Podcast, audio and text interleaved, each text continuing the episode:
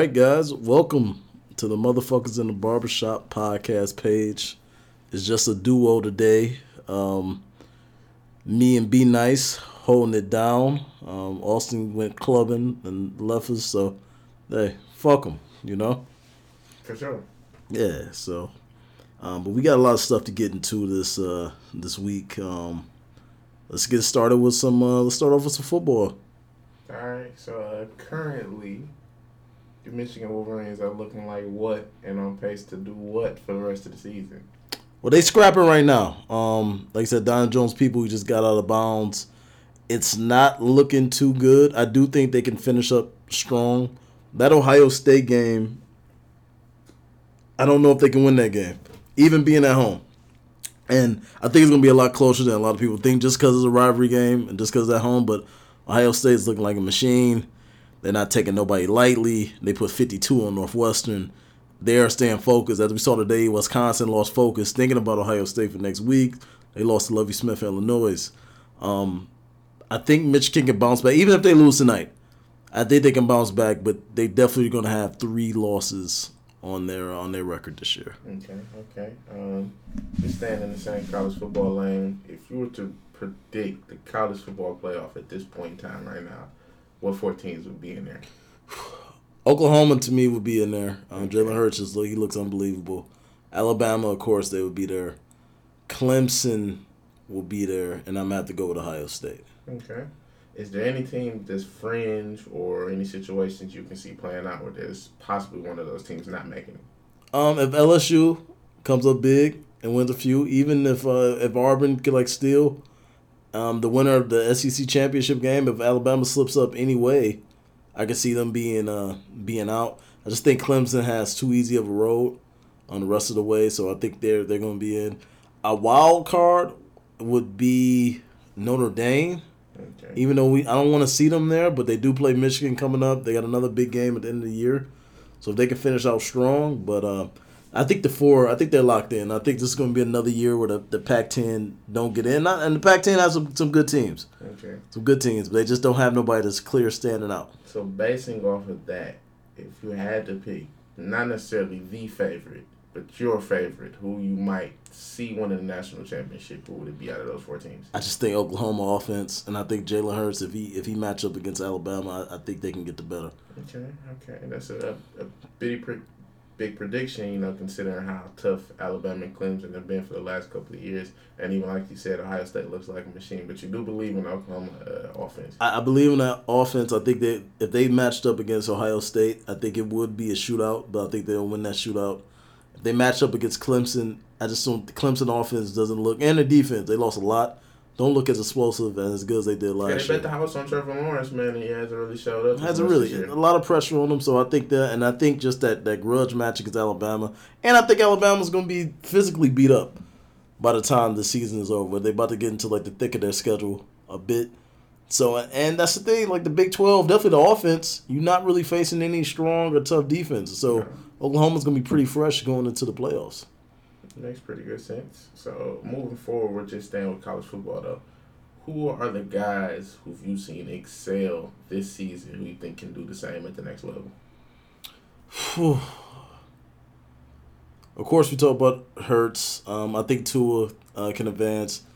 Taylor from uh, Wisconsin. I mean, I, I just think he has to be a top four, top top five pick. Um, those have probably been the only guys that like really stuck out. Um, I was watching the um, I was watching uh, HBO. They got the twenty four seven.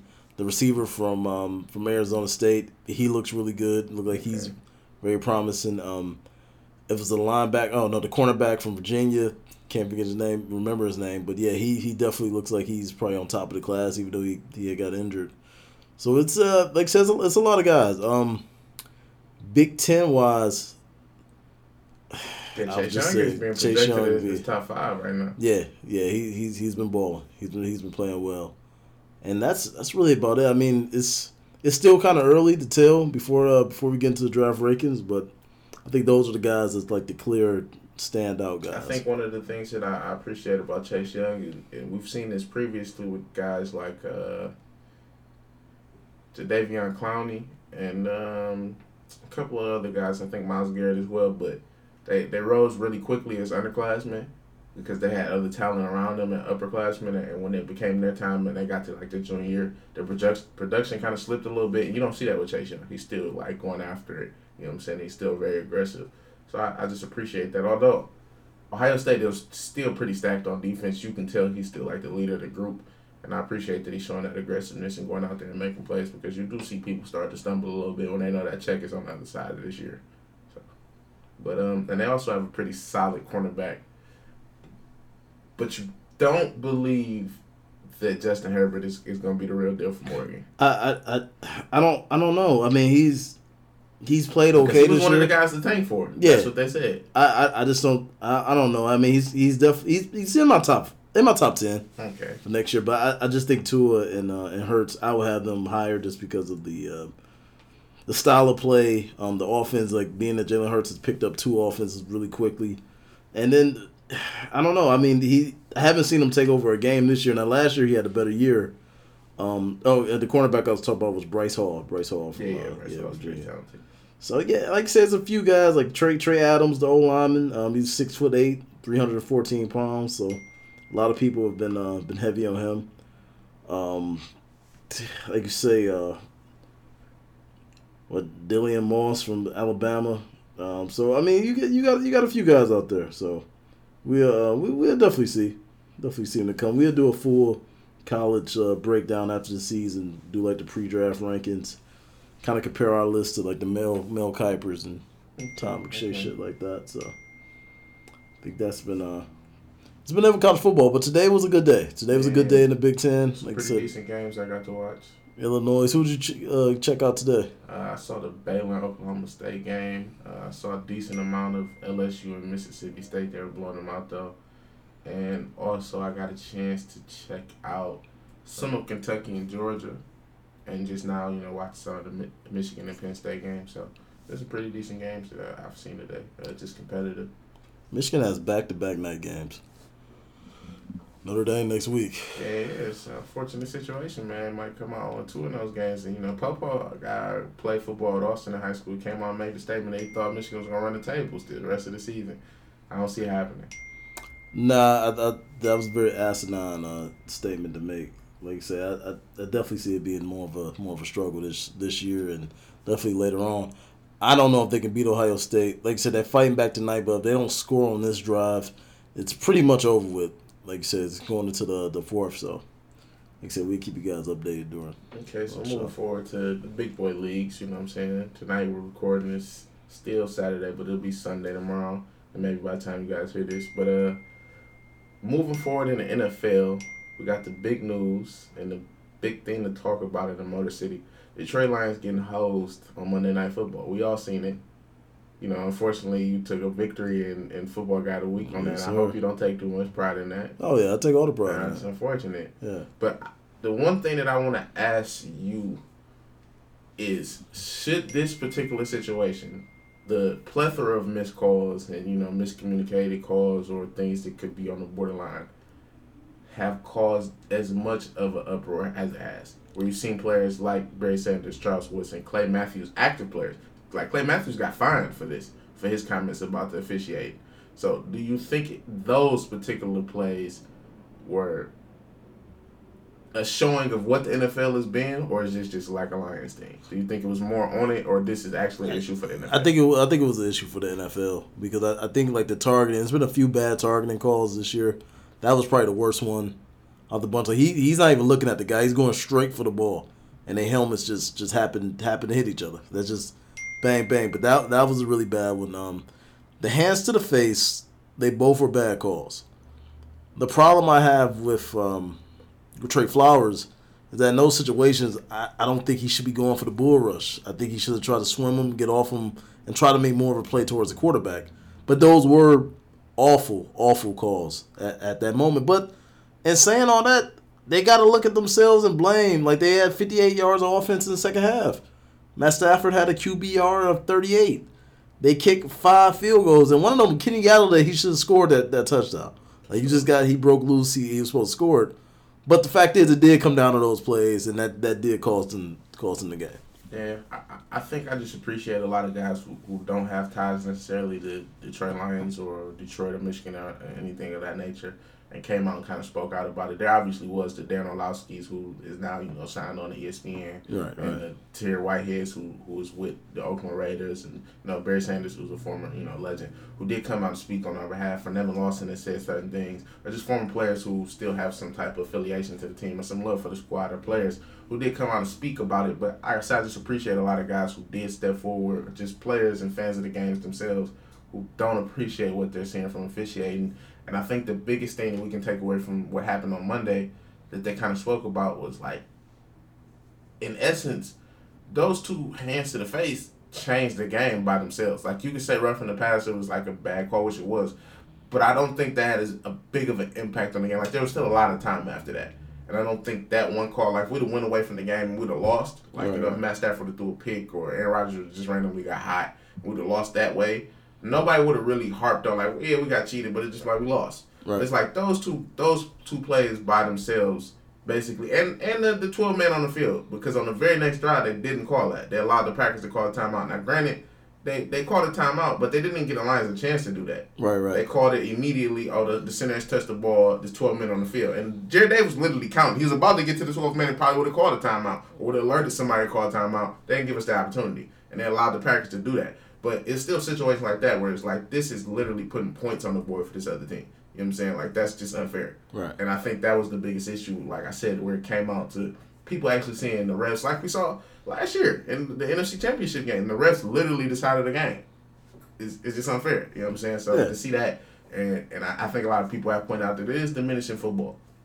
Especially like with the targeting, a lot of DBs came to the defense of Tracy Walker, where, like you said, he literally wasn't even looking at the receiver. He was going for the ball. And I think the biggest issue that I had personally was like the ref standing pat on that and saying that there's like basically definitive no gray area for helmet to helmet contact. And like even defensive backs come out and ask like, what if he would have actually caught the ball? If Tracy Walker would have caught the ball and then he get hit in the head, like is he still penalized? And they had no answer for that. And it's like we're not really communicating well enough. For, you know what I'm saying? Nobody has no fluidity on this or knows what the real answer is. And that's just like a slap in the face as a fan to see where we already kind of see the the the aggression getting taken out of football with the, the, the tackle box getting like, you know, smaller and smaller. You only have so much of a hit window. So it's like it's getting decreased as how violent they can be, which sounds fucked up, but that's one of the things that some people like about this sport, you know, since it's a gladiator sport. And to take that away, you kind of take away those big plays to where my instant reaction is, oh, he cracked that dude. Like, that was a big hit. You know what I'm saying? That's exciting. And it is a step back as a human, you know what I'm saying, to see somebody down like that. But that's a good play. And it wasn't like a, a Vontaze Burfict, not the name drop or, you know, spit on him. But it wasn't like something you say, oh, this is dirty. He literally made a play for the ball. He wasn't trying to hit the guy. He wasn't trying to tackle. But it is, is like I said, it's unfortunate in that space of playing football to where you got to think way too much. You know what I'm saying? A split second, I'm trying to make a play for the ball, and then I happen to hit this dude. But even if I didn't, you know what I'm saying? I still made a play on the ball. I stopped him from catching it. It's unfortunate he got hit, but he knew what he signed up for. Like I get that you got to defend people to where you can't just leave people I out in the think air. You like just hit them. I think it was more Aaron Rodgers' fault too. Also, that was, that was it a, bad pass. pass. Like, he, Horrible he was pass. actually And hung it's him out there to basically dry. you just you just benefiting the quarterback to say, oh yeah, you threw this t- terrible pass and this receiver loves you. He gonna go for it because like I've said this multiple times on the show. People in Green Bay will die for Aaron Rodgers. The receivers, the linemen, defense, everybody, they will die for Aaron Rodgers. The same thing you see with Seattle. The Seahawks, they will die for Russell Wilson. So you see those things like that. Of course, Geronimo Allison was gonna go after that ball. It was a shitty pass. It was in the dirt. He Yeah. probably shouldn't even made a play on that shit. You shouldn't have. You know what I'm saying? But Tracy Walker was there and he tried to make a play. Realistically, like you said, if Geronimo Allison would have gave up a little bit, he would have picked that. Yeah. So he made a play on the ball, and it's just unfortunate to see. And it kind of does, like people pointed out, it put a red flag on the NFL. Like Yeah. I can't watch this shit. You know what I'm saying? Not to say niggas is really gonna stop watching it. It's like I, I can't really enjoy this to see that our team is gonna get cheated by y'all. You know what I'm saying? With the, the same back to back shit, and it's like even to hear that. Uh, I don't know if you've heard it, but like reports that David, but whatever his last name, had came out and told the ref to look for that. Like I've been looking at the sky the whole game, and then you go out there and get hosed in the call of that shit. Like that's not okay, bro. You know what I'm saying? To where it's like you can't even register back with each other and say, all right, let's pick this flag up. This Yeah. wasn't the right thing. Yeah, and, that, and that's the thing. Like, definitely, the referee is right there looking at the hands of the face. Like, bro, his hand. If anything, the tackle put his hands in his face before the play even started. Exactly. And it could have should have been a holding. And like you say, we, we can go back and forth to it. The referees definitely blew his game. I I wanted to see more passion from Pat, uh, Matt Patricia and the Lions, but like you said, you got to move on because it's a short week. But I think this loss has kind of fucked up their season. To they, some degree. They went from being they probably if they would have won, they would have been the, the uh, number one in the NFC North. Now at last, Minnesota look like they're on fire. I mean, it, it don't look like it's getting any easier. So they I mean, got really no get out of room for work. I think it, it might have a chance because we do have the Raiders and the Cowboys are kind of reeling right now, and they come to Detroit. Yeah, they, So they do. is- but I don't know how bad the. Raiders are anymore.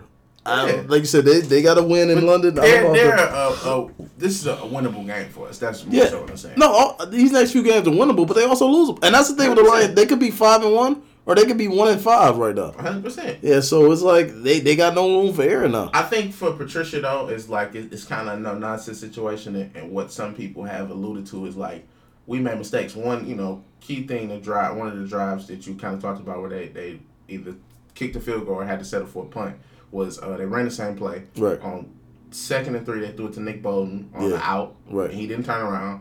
Then the very next play, Kerryon Johnson did turn and he caught it and tried to extend the play. He already had the, the ball in his hands. He tried to hold it one hand and dropped it, which is is also another missed call. We're not gonna really you know harp on the refs as much, but if that ball would have stayed live and the Packers re- recovered it, they would have called it a fumble. Right, right. But because it went out of bounds, it would have been Lions ball. It was he didn't catch it. You know what I'm saying? Now all of a sudden, but it's just unfortunate to have those type of plays too. And like you said, Hockenson dropped a touchdown. Kenny Golladay should have scored. So there was other times where we should have made plays ourselves and even Right. shouldn't put the, the, the game in the refs' hands. But it was, and the refs fucked us. You know what I'm saying? And that happens when you're from Detroit. So what? I mean, what's the problem with the Lions' offense right now? Because it, it just seemed like nothing could get going. The problem with the Lions offense, uh, we don't got the interior beast that we need as far as like big maulers in the middle. Our guards are like I like Graham Glasgow, but they're doing a rotating thing between him, Joe Dahl, and Kenny Wiggins. And I think there's not the same consistency or cohesion with the, the line. And unfortunately, you know, as Austin has pointed out, and we've kind of talked about a couple times, you know, no offense to Kerryon. I love Kerryon. He kind of scrawny. And he don't break as many. He about two twenty though. yeah, oh, but I he really lean. He I- is. I, I see sometimes like when he already got a little bit of space, he can break an arm tackle. But Right. and then when it's congested, he don't get through there. And it, it's tough because the line ain't really doing him no favors. And also think another bigger issue is we're still a little too predictable with our runs, and it's like everything is inside the tackles. You got you got to give him a little space. You know what I'm saying? Bounce out, maybe a toss here. Just let him get a little bit of space, do his thing. I felt like that was the the way we were going. when We got rid of C.J. Anderson. We picked up the Paul Perkins guy who we've now waived and got back on our practice squad. We, we picked up a running back from Green Bay. I don't remember his name. I think it's Tra Carson, but. I think moving forward that we were going to go a little bit more speed based to have a lot of you know RPOs, you know, because Stafford can run a little bit, but you know I'm saying more so run pass option, but also just having a lot of stuff going to the outside for running backs. Ty Johnson is a speedster. Uh, Paul Perkins, like I said, who we did have was a speedster. J.D. McKissic is more of a gadget player who's you know he can run between the tackles, but he's more of a speedster. And out all of his biggest runs last year, for the most part, came on outside. It was like you know outside the tackle. So I think that's a bit of an issue is that we keep running those type of plays. And then as far as the pass protection, I think the same things that's kind of halted us, and I, I want to you know get some stuff on that too eventually down the line, as you said with our, our mock drafts and stuff. But I don't think we have a receiver who gets enough separation off the line. All of our routes take a little bit t- too long, and you got to get enough space because Kenny Golladay and Marvin Jones are kind of like go get the ball. They're possession receivers. Marvin Jones can't shake nobody loose. Like Kenny Golladay get a little bit of space just because he's a big guy. He kind of shove you off and then burst out of his route. But he's not a burner. Right. You know what I'm saying? Even that's that's shown on the first play of the game last week where they had the flea flicker. A lot of other elite receivers would have scored that. Julio would have scored that. Mike Right. Evans probably would have scored that. And I think that's more so not knowing to, not necessarily his, his overall athleticism. Because even if he'd have cut that back the left side of the field, would have scored. You know what I'm Right, saying? right, Just right. running right in the dude's line of path. But I think that's our biggest issues. We don't really have those guys to create separation, and kind of reeling with our tight ends as well. Hockenson is kind of a little shaky right now. I think he's starting to hit that rookie wall. He's not looking bad, but he's just kind of hitting a rookie wall. I And haven't really seen him since like the first few weeks, honestly. yeah, I mean, he kind of just like a dink and dunk kind of guy, but his Yeah. hands are short. You throwing the ball, he don't got those Eric Ebron drops where it's like, you know what I'm saying, do a five and out and the nigga just drop that. Be like, damn, bro, nobody even around you. It's like. Hockenson don't do that. Colts fans are starting to complain about Eric Yeah, Ebron for now. sure. Yeah, they- call him uh, dropperless prime and all that type of shit. I mean, he gonna revert back to the same person, but I, I think moving forward, if not at the trade deadline, definitely next year's draft, I would look for us to get a burner in the in the, the draft as a receiver. Yeah. For sure. Just I, and I like Marvin Hall. Marvin Hall has shown me some stuff. He's capable of running routes. He's able to, to locate the ball. He don't drop shit. You know what I'm saying? even Stafford got him for a long route. I think it was like inside post, and he got like 58 yards off of it. But he had to locate the ball over his shoulder. So I was, you know, very appreciative and you know gained some respect for him in the last couple of games that we've had him. But I think that's the biggest issue right now on offense. We don't have a separation, and then kind of the same the same running plays. We kind of just running too much inside the tackles. Yeah, I mean, like I said, and they put up a stat on Monday night that we throw the ball to the running backs like the fewest in the NFL. For sure. And they started to do that more, and I, you you have to do that because the running game's not working. The short passing game has to be a running Hundred game. percent. I think also too that they didn't take into account uh, our first game. The Cardinals' defense was atrocious for the first three quarters. Like Danny Amendola was wide open on his touchdown. Kenny Golladay was wide open on his touchdown. Hockenson was had like 140 yards or something like that, so he was wide open most of the game. There wasn't really a need to throw it to the running back. And in the second game, by design, Tyrell Crosby started at left left tackle.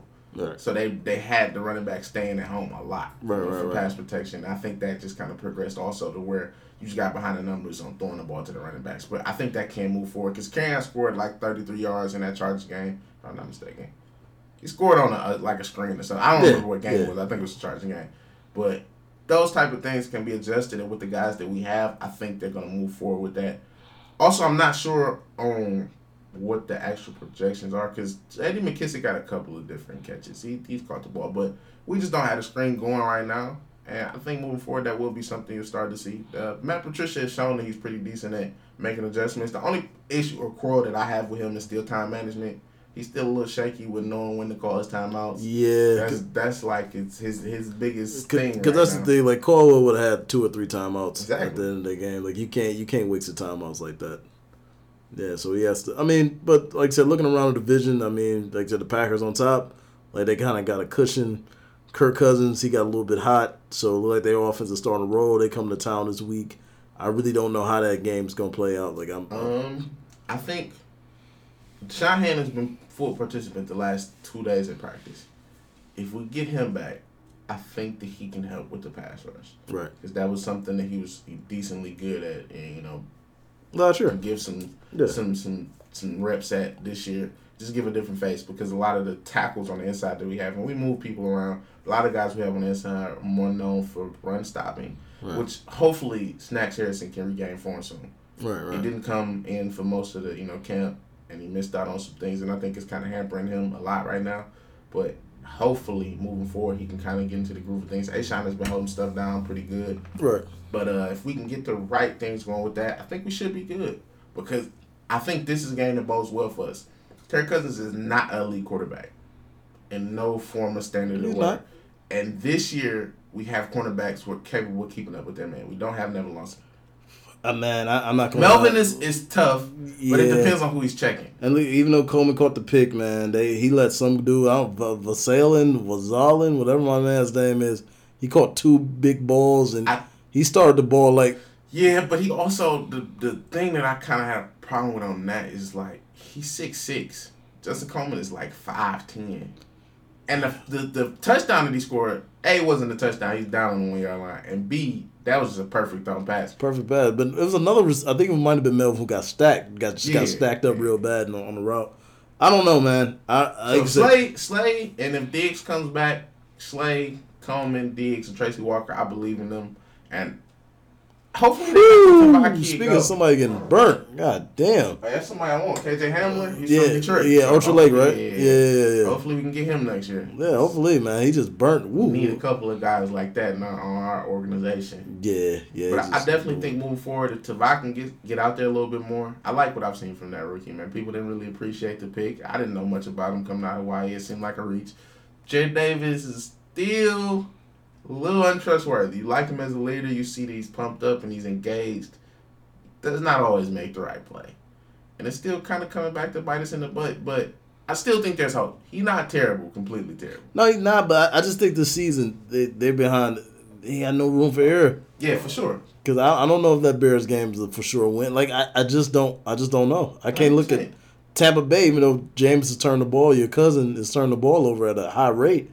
They still can put up points for sure. And so it, it's it's gonna be it's gonna be a struggle. It's gonna be a struggle. So. I think the biggest thing though from the Lions this year that we've seen that they're they're resilient, and it's not just Stafford. Like a lot of years we would see those those games where the Lions would be down and you kind of just knew they were fourth quarter team, but in reality it was just Stafford. Like he just would show his ass in the fourth. Like, all right, look, I'm I'm gunning this bitch. You know what I'm saying? Right. No matter what what happens, if I got to throw it to Calvin five times straight and put it on numbers, I'm gonna do that. You know what I'm saying? If it's got to be a tight window, I'm gonna do that. But now it just seems like you know, like we've seen in the, the San Diego game, Tavai punched the ball out on the goal line. Slay made the big pick after kind of getting picked on by Keenan Allen the whole game. Outside of the the the Cardinals game, every game we've shown that we can be resilient. The Eagles game, they, they had kind of pushed down the field. You know what I'm saying? Even with the Chiefs, like I said, we had them fourth and eight on that last last drive. They just had like a mental error. Somebody kind of went too much into the game plan and didn't spy as well as they should have because they didn't want to get beat. And that's an unfortunate situation. And even last week, we came down and we kind of fought, you know what I'm saying, after not really scoring as much. But they did fight on defense until, you know what I'm saying, Lazard did start to get hot, and he, he realized that if I just run this route correctly, Aaron Rodgers gonna put the ball where I need it. You yeah. know what I'm saying? Yeah, but they, they, they, they, showed a lot of fight on defense as well, and I, I appreciate that from this team. Yeah, I mean, like you said, I I, I still don't know, man. And um, like I said, looking at the rest of the NFL, um, my fantasy team got kind of fucked up Thursday with Pat Mahomes got uh got hurt. I don't get that. It's fourth and one. You should have just hung, handed off. He already has a bruised ankle. It's October in Denver. like, and you were already up. So I, I, I didn't get that. Like, that was definitely a, a, questionable call, but he's out. He might be out for a few weeks. I'm hearing like a uh, like a kneecap. Yeah, dislocated. Dislocated kneecap. So uh, that was that was tough to watch. Uh, Denver is just a just a joke. They'd be drafting uh, earlier um, sure. this year. Um, let's see some of the games this weekend. Um, NFL games like I said, off the top, like I said, Raiders and Packers, that's gonna be a big game. Um, we'll see. The Raiders might be able to pull it off. I don't know. Uh, Rams and Falcons, two teams that's in desperate need. The Rams picked up Ramsey for two first round picks and a fourth. And a fourth. And listen, they got to spend money because they got that five billion dollar stadium coming, so they they got to put some entertainment in that arena. I just think it's a little bit too late right now for the for the Ramsey pick. Uh, I think the team dynamic is just kind of down the drain. They don't got the same swagger.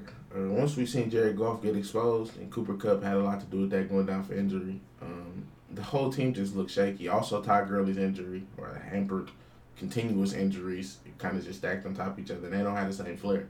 It's not the same pop. They kind of look like a rejuvenation of uh, what was it? The, the, what was Kurt Warner and Isaac Holton, Marshall Faulk called? What the best thing on turf? Yeah, yeah. They had, they had, they had a, a feel of that yeah, coming right. back, and now I just don't feel like that no more. It's kind of like the air's been sucked out of the team, and you know, bringing in the Jalen Ramsey will be good. You hope that he can kind of be like what Deion Sanders was back in the the, the '90s, to where he kind of just floated around and he was able to bring up a team, you know, through his swagger. And he don't he don't do like the the punt return stuff, which I think Jalen Ramsey could, but you know, he, a lot of players don't play like that no more. But hopefully he can lock in and take away a guy, a team's best receiver, to the point where the rest of the defense just plays better. Well, it's funny you say that because uh, they've been doing the NFL 100 year tables and shit. Mm-hmm. So they had like the tight end table, the running back table, they had the DB table.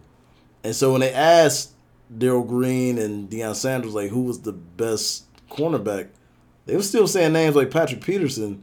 And they were just saying for the simple fact that he guards number one. He's been guard number one since he came in and that he can do like the other specialty. Yeah, that, sure. And they were just saying that a lot of other DBs they don't do it. And Darrell Green in particular, he was like, I really don't see nobody. And I mean, I'm at the point like I think Ramsey can make a difference, but I don't know how big of a difference this late in the season. Maybe if he would if he would started with the whole training camp, I think it could have made a, a, a difference. But I don't know if the biggest problem with the Rams is cornerback. I think they got bigger holes and No, for sure. things. To, I think that that was just a splash that they can make. Like you said, they got a stadium coming. Yeah, a team they got- in L.A. Talib got hurt know, so right? they, they Talib did get hurt, and they, they realized they can make an upgrade and get rid of Marcus Peters. So I feel like they just realized that was a splash they can make. In the Rams situation, you got players to where in their mind they can filter through their system and hopefully will play better down the line. Like I said, if a guy like Jalen Ramsey can bring that impact. But like you said, uh, I, I saw certain segments of that that you were talking about. I didn't see that portion. Uh, it was more like a Hamlet section that I seen where like they was talking about guys influencing each other. Right, right. But uh, I do think that you know, kind of like I said, a lot of people don't play extra positions, or like you see Jamal Agnew on offense, and Patrick Peterson has played wide receiver in the NFL before. You don't see that as much with those guys taking away the same skill. And I do think it's been a, a drought on that true number one guy since Patrick Peterson and Darrelle Revis were around. Where it was like, oh, this guy is like you say, he shadows. He plays the, the whole field, and to some degree, it feels like he takes somebody away from the whole game. Even a Stephon Gilmore and a Jalen Ramsey and um, Darius Slay, those primarily I would say are like the three bigger names that I think like consistently get that same admiration and respect. Now Slay gets like knocked a little bit. People don't give him the same respect, but I think those three are among the right crowd. Right, they, they, they're that. top. They're top of the Yeah, top so of I, even with those three, I see too many big games from receivers on them. You know what I'm saying? Even like like Slade will say, he was containing Keenan Allen that game. But I ain't supposed to see no shit like that. You know what I'm saying? Yeah, if you're the guy, I ain't supposed to see no shit like that to where a dude who and then Keenan Allen not taking anything away from him. He is not top five receivers in the league. He definitely speed wise, but he um not the speed wise, he's not that fast, but he, he just know how to run routes and he can. And that's the thing where if, if Slay is hampered by injury, okay, you know what I'm saying, it is what it is. But I didn't see Deion Sanders get deal like that ever. No, Like, you can't pull never. him no footage like that. Never. You can't pull him no footage of Charles Woodson, Ryan Woodson, you know what I'm saying, any of those guys back in the day, Arnez Williams, any of those guys back in, or Arenas Williams, any of those guys back in the day getting deal like that. And it's, it's just a new day. It's a new era. Shit, I actually Trey Black get deal like that. To be quite honest, Nah, nah, not not. Al not like Harris, that. the dudes that played in Green Bay, they wasn't getting dealt like that. So it's, it's it's tough to see that now. And I think, unfortunately, we started to see the downplay of what the cornerback is because they get so much help with these zones that they play today. Yeah, and that's a, the, the zones and the rule changes. Like you know, even though Deion and Darrell didn't really do it, but you can beat up on For sure. receivers. They back then you can keep your hands on them, and, And just, just in the game game. in general, to where you, you start to see the whole breakdown of what people were allowed to do, like hands in the face, all of those things that weren't called as much. So the quarterback was getting a lot more pressure, and then also knowing that he couldn't put balls in certain places because he's gonna get a receiver killed. You can't do that now. Oh, You know what no. I'm saying you got defenseless, you know, receivers to where they got rules for this to where quarterback just throw that bitch across the middle and no, can't nobody touch him for real. Yeah. And ain't nobody gonna touch me. They wouldn't dare touch me, so I'm good. You Right. know, where Troy Aikman and you know all these players, all the quarterbacks, Brett Favre's and Steve Young, they had to worry about their knees getting chopped down, or you know, saying somebody mangling them in the face and all these different things that you know you get thrown out the NFL damn near if you do this. Yeah, So yeah. you, it's just a different game too. But it is unfortunate to see that getting dumbed down so much. So we got uh like I said, 49ers, Washington, I think we all know that. Uh Texans Colts, that's gonna be a competitive game. Um I said, Viking Lions, we talked about that. Bengals and Jags, awful game. That shouldn't be on nobody's TV, nobody's radar. Cardinals and Giants is interesting. Battle of the rookies. Um I just think Kyler Murray just in his zone right now. They kind of rolling. I think Daniel Jones he had a few good weeks, and then it's it started to figure out. But that that should be a good game because the Cardinals defense is not that good. Um, we got the Dolphins, Bills. Eh, it's probably the Bills. Titans, Chargers. Two teams are struggling right now that, that need a win. Uh, Ravens, Seahawks. It's some pretty some good games tomorrow. Tomorrow's a good day. Eagles, Cowboys. So the Cowboys are looking like jokes. Um, they had uh they played some bad teams earlier in the year and they, they won and now they're struggling against the competition. Um, last week was just bad. Uh, it just looked like Jason Garrett's second. You know, I don't even I can't even blame Jason Garrett because we, we don't give Jason Garrett credit when they win. For sure. So I, I can't blame him for the loss. Like it just looked like they second guessing themselves. Jerry Jones called him out that one time when he went on uh, fourth and one and he like punted the ball or kicked the field goal and he said he should have went for it. So not every fourth and one he going for it. And that was the mistake he made in, in the first half. They lost to the Jets, a struggling Jets team. Even though Sam Darnold came back and he, he looked looked good like Dan Marino, but uh, no, they they should have they should have performed better than that. And I think the whole team is kind of just like losing faith, and I know I, I, I think around the league the talent is kind of starting to see, or the t- the teams are starting to see that the talent really isn't there. You know what I'm saying? Like they got a decent linebacking core. I don't know if Sean Lee is still playing, but I like Jaylon Smith and, and Vaden or Vander Bosch or whatever his name yeah, Vander Bosch, yeah. But he's he's pretty talented. They got some decent. He's uh, not playing as good as he did yeah, last he, year though. He isn't. Also, Demarcus Lawrence isn't as no, he as he was. Uh, different pieces. The cornerbacks, uh, Byron Jones doesn't look the same. You know, unfortunately, Jourdan Lewis doesn't look the same. He's only playing like nickel and slot sometimes, so he isn't on the field the whole way. But the guy that they got playing over him, Chidobe Awuzie, he's not looking the same. So the whole defense looks shaky, and I think that's starting to play a bigger part. And also, we see the coming back to earth of Dak Prescott. They had a huge praise for Kellen Moore, like you said earlier in the year, and he looked like a mastermind. He was next up for all these different accolades and and different roles and positions that he could potentially get down the line. But all that stuff is starting to come to earth, and Zeke isn't being Zeke right now. And they don't kind of have the same talent on the outside. Jason Witten is slow as fuck, old as fuck. You know what I'm saying? But he's still short-handed. He get you there, and he get his 15, and got to go down, or he's gonna get tackled. But it's just not enough weapons, and it's starting to seem like the teams around them, the Packers, the Seahawks, the the Eagles, even you know what I'm saying, those upper echelon teams in the East, even the Rams to some degree, the Lions, hell all of these teams started to kind of look like, you know what, we got a little bit more than the Cowboys. It's starting to look like as the season is breaking down, they don't really have a talent threshold that we thought they did. And it's coming at a bad time for them. And you're going to need a Zeke Elliott to, to wake up. Somebody got to wake up. Yeah, it's coming a bad time for Dak, too, because he didn't get paid. And it looked like Jerry Jones, uh, he's standing pat on that. pat on that. Like, I'm, I'm not going to pay him. They're going to to show me. But it's, it's a lot of good. Ravens Seahawks is a good game. That's the afternoon game. That's going to be very good. Saints Bears, good game. Eagles. Kamara not playing. Oh, he's not. Mm-mm. Oh man, that, hey, the Bears got a chance there. I mean, Eagles Cowboys. That's that's gonna be a good night game. Two teams desperate for a win.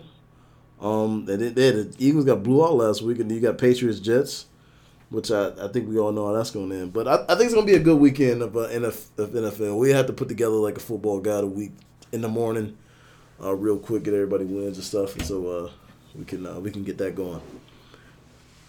So let's get into the. I actually wanted to, to, to harp on the NFL a little bit longer because there was something you just said that kind of reminded me of something I wanted to talk about. Right. So we've seen in the last couple of years. First and foremost, I don't think there's no starting left left-handed quarterbacks in the NFL. I don't think it's none at all, damn near, because there was like oh. reports about it, and I think the last time a left-handed quarterback threw a touchdown was like five years ago or some shit like that, wow. something crazy. But you know, not to go all into race, but right now we are seeing the transition of some black quarterbacks. A lot downward though. Uh, well, and it's something that I wanted to speak on specifically. Do you think we're starting to see, and Mariota's not black, but he's of color. Yeah. We're starting to see a downward transition for Cam Newton, Jameis, Mariota, and Dak Prescott. I don't, and I'm, I'm glad you brought this up because un, un, uh, uninterrupted they did something like that. They had like a round table. Pretty much, they had uh, EJ Manuel was there. They had Warren Moon. Um, they had Dobbs there, and they were talking about like I said the black quarterback experience and the growth of it. Seeing a quarter a, a decent or lower level black quarterback be in the NFL is a good thing because for a long time we didn't see that. For sure. If you weren't the elite guy or had elite talent, you had to move in different positions, and you will see a guy like Ryan Fitzpatrick who just bounce around and stuff like that. And one thing Max Kellerman says, like, who is the black Ryan Fitzpatrick? Who is the the black Rex Grossman? Stuff like that. Like you can see these guys. Every like black quarterback had to be super special to start on winning, and that not now it's not the case. It's like now nah, you can be a good quarterback or you can be on the downhill. Let's start with Cam. I think Cam has just been beat up. He's just been beat up. I think he's been injured. I think he probably should stop the rest of the season sell out the rest of the season. If they start losing some games, then you can get in. But I think Cam, he really needs to. Uh, he needs to take a break. So he's been he's been he's been beat you down. had to speak on it right now, right? Moving forward, do you think we'll ever see Cam Newton regain form? Yes, I I, I think it's going to take. I think next year he can. But it's going to take a full because he was injured going into the season. Yeah. He had a shoulder surgery. His foot and ankle always been bothering him. I know he had like some knee problems and shit like that. It's like three years straight. He been hurt. He been hurt. He needs to. He needs to sit out for a season, come back healthy. I think next year he'd be better. I don't know if he'd be with Carolina next year because this is like the last year of his deal or something like that, so they can get out of it. But he's gonna be okay. Jameis has a coach now. Now he needs like some goggles or like some uh some fucking contacts or something because he's turning the ball over at a high rate. But when he's on, he's on. Like I said, he has one of the best arms in the league, but it's just like he turns the ball over. And so I, I think he has some some chance of uh, some chance of success. Uh, who who else did you say? Uh, Dak and Mariota. Dak. So Dak, listen, Dak has as much shit as we talk about Dak. Like he he's won playoff games. He's been to the playoffs. He's been competitive. I don't blame everything on him because he has a young offensive coordinator. He has Jason Garrett, who was just Coach Clapp, and he's been put in a situation where he has done well. And he should have sat out. He should have held out and got the money. He was being a company guy. I don't think Dak Prescott is a bad quarterback. Now, is he playing bad as far? Yes, he's been missing some throws. He's been throwing a lot of balls behind. But I think he's a good quarterback, and I think he's I think he's gonna have a successful career as long as he stays with the Cowboys. Um, who else did you name? Mariota. Was not I think Mariota is. I've seen enough of Marcus Mariota. I'm be honest with you. He don't take enough chances. He plays scared. That's not the guy that I've seen in Oregon. I he. I mean, he can be like I said, decent, decent lower tier quarterback. He will never be elite, and I just I've seen enough of him. I wouldn't want him on my uh, on my team. Okay, so kind of piggybacking off that, some of the guys that filled in roles this year, do you think we're seeing the rise of any of those guys, the Kyle Allens and the Mason Rudolphs? Those people are kind of filling in.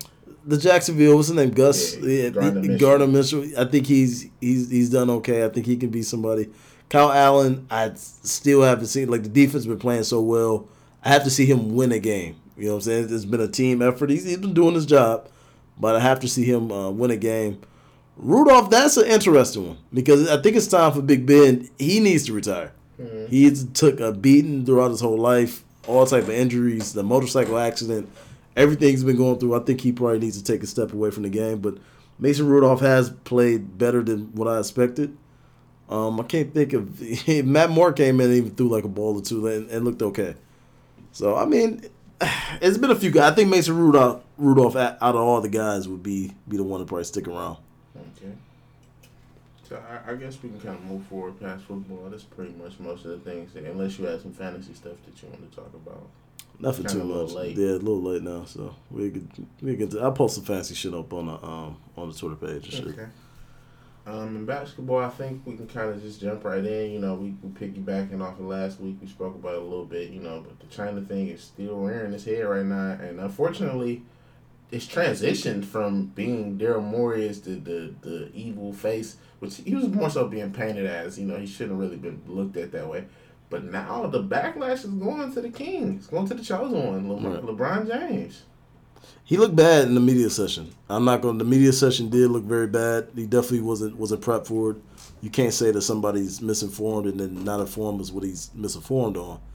But one of his tweets, uh, I think the the second tweet that he tweeted out, I agreed with. Like, look, Daryl Morey. I'm not saying that he should have sent the tweet the next week. We were all over there. You did put us in, in danger. I did want. I do want to make it back home. But I think the the right thing. Then the next day, LeBron started talking about it. It just got worse. Like we put on the dancing suits and start backtracking, just made it worse. What he should have just said is, "Listen, I'm for freedom and democracy everywhere," and that that could have ended right there. But uh, yeah, the backlash backlash comes when you when you dance around the subject, or he could have easily said no comment. But he he's been so outspoken on everything that everybody was waiting to see what he said. But I think he had to be careful. The Space Jam's coming out, That's the Nike deal and shit like that. So do that. you So think that this can be a true defining chink in LeBron's armor?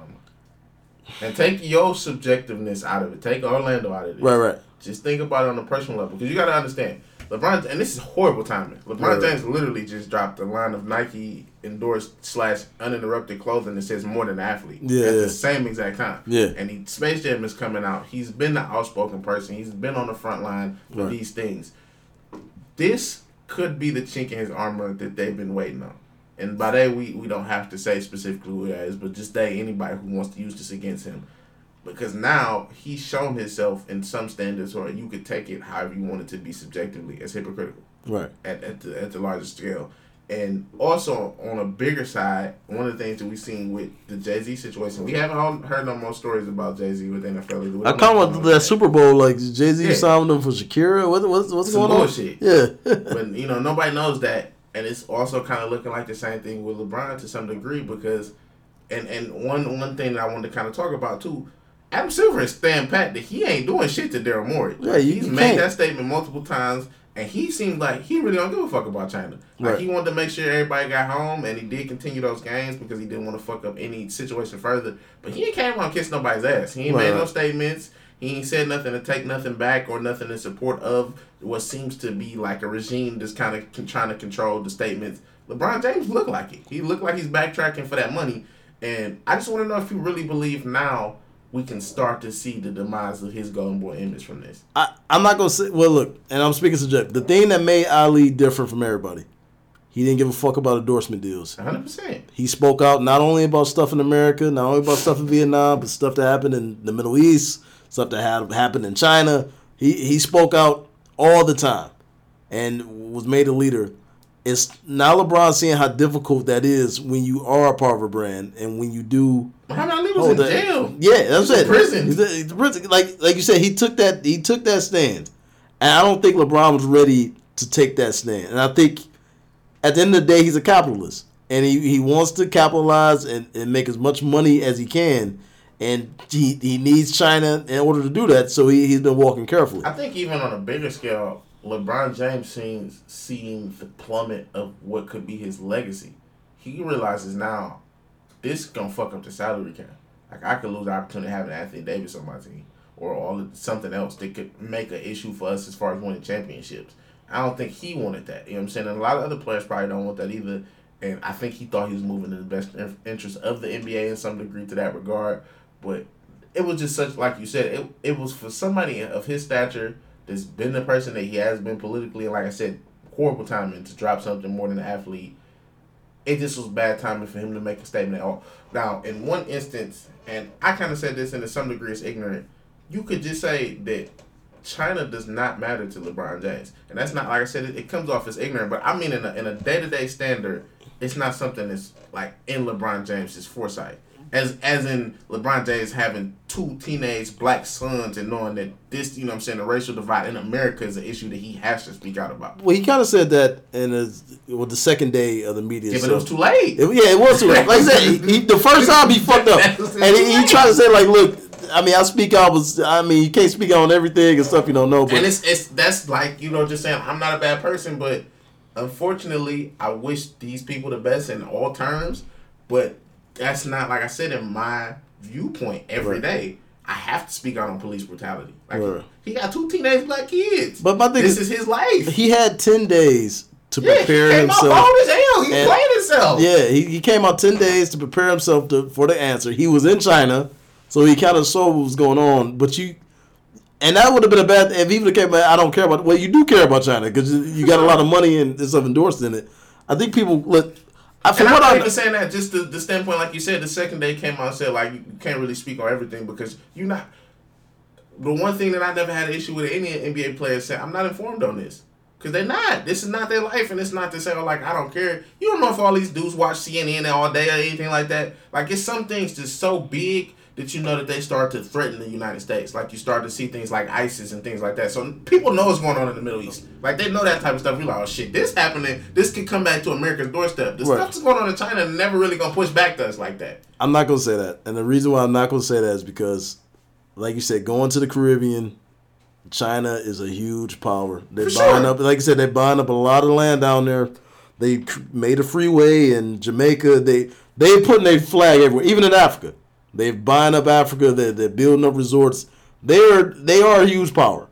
And but like you said, you can say you don't know about the day to day life sure. or like political, but the thing is, Hong Kong and China are separate governments And like China's doing every place else. Like I said, just to inform people, they're you know they're putting their flag down and they they want to push their way of life onto it. A lot of people in protest in Hong Kong don't want that. I think the best thing for him to say would have been, "I support freedom and democracy," just like it is over in America. I don't think nobody in China could have got mad at him for that. The protesters definitely wouldn't have been mad burning his jersey, and he would have passed through everything. and They would have went with the more than athlete.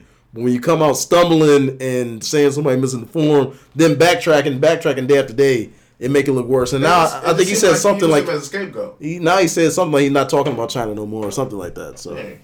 I mean, like I said, this made it seem like he was there more as a scapegoat, which was something that Adam Silver was not yeah. to do. And, it, like I said, it look like everybody who knows me or has listened to the podcast or known me for more than a decade knows I'm not the biggest LeBron James fan.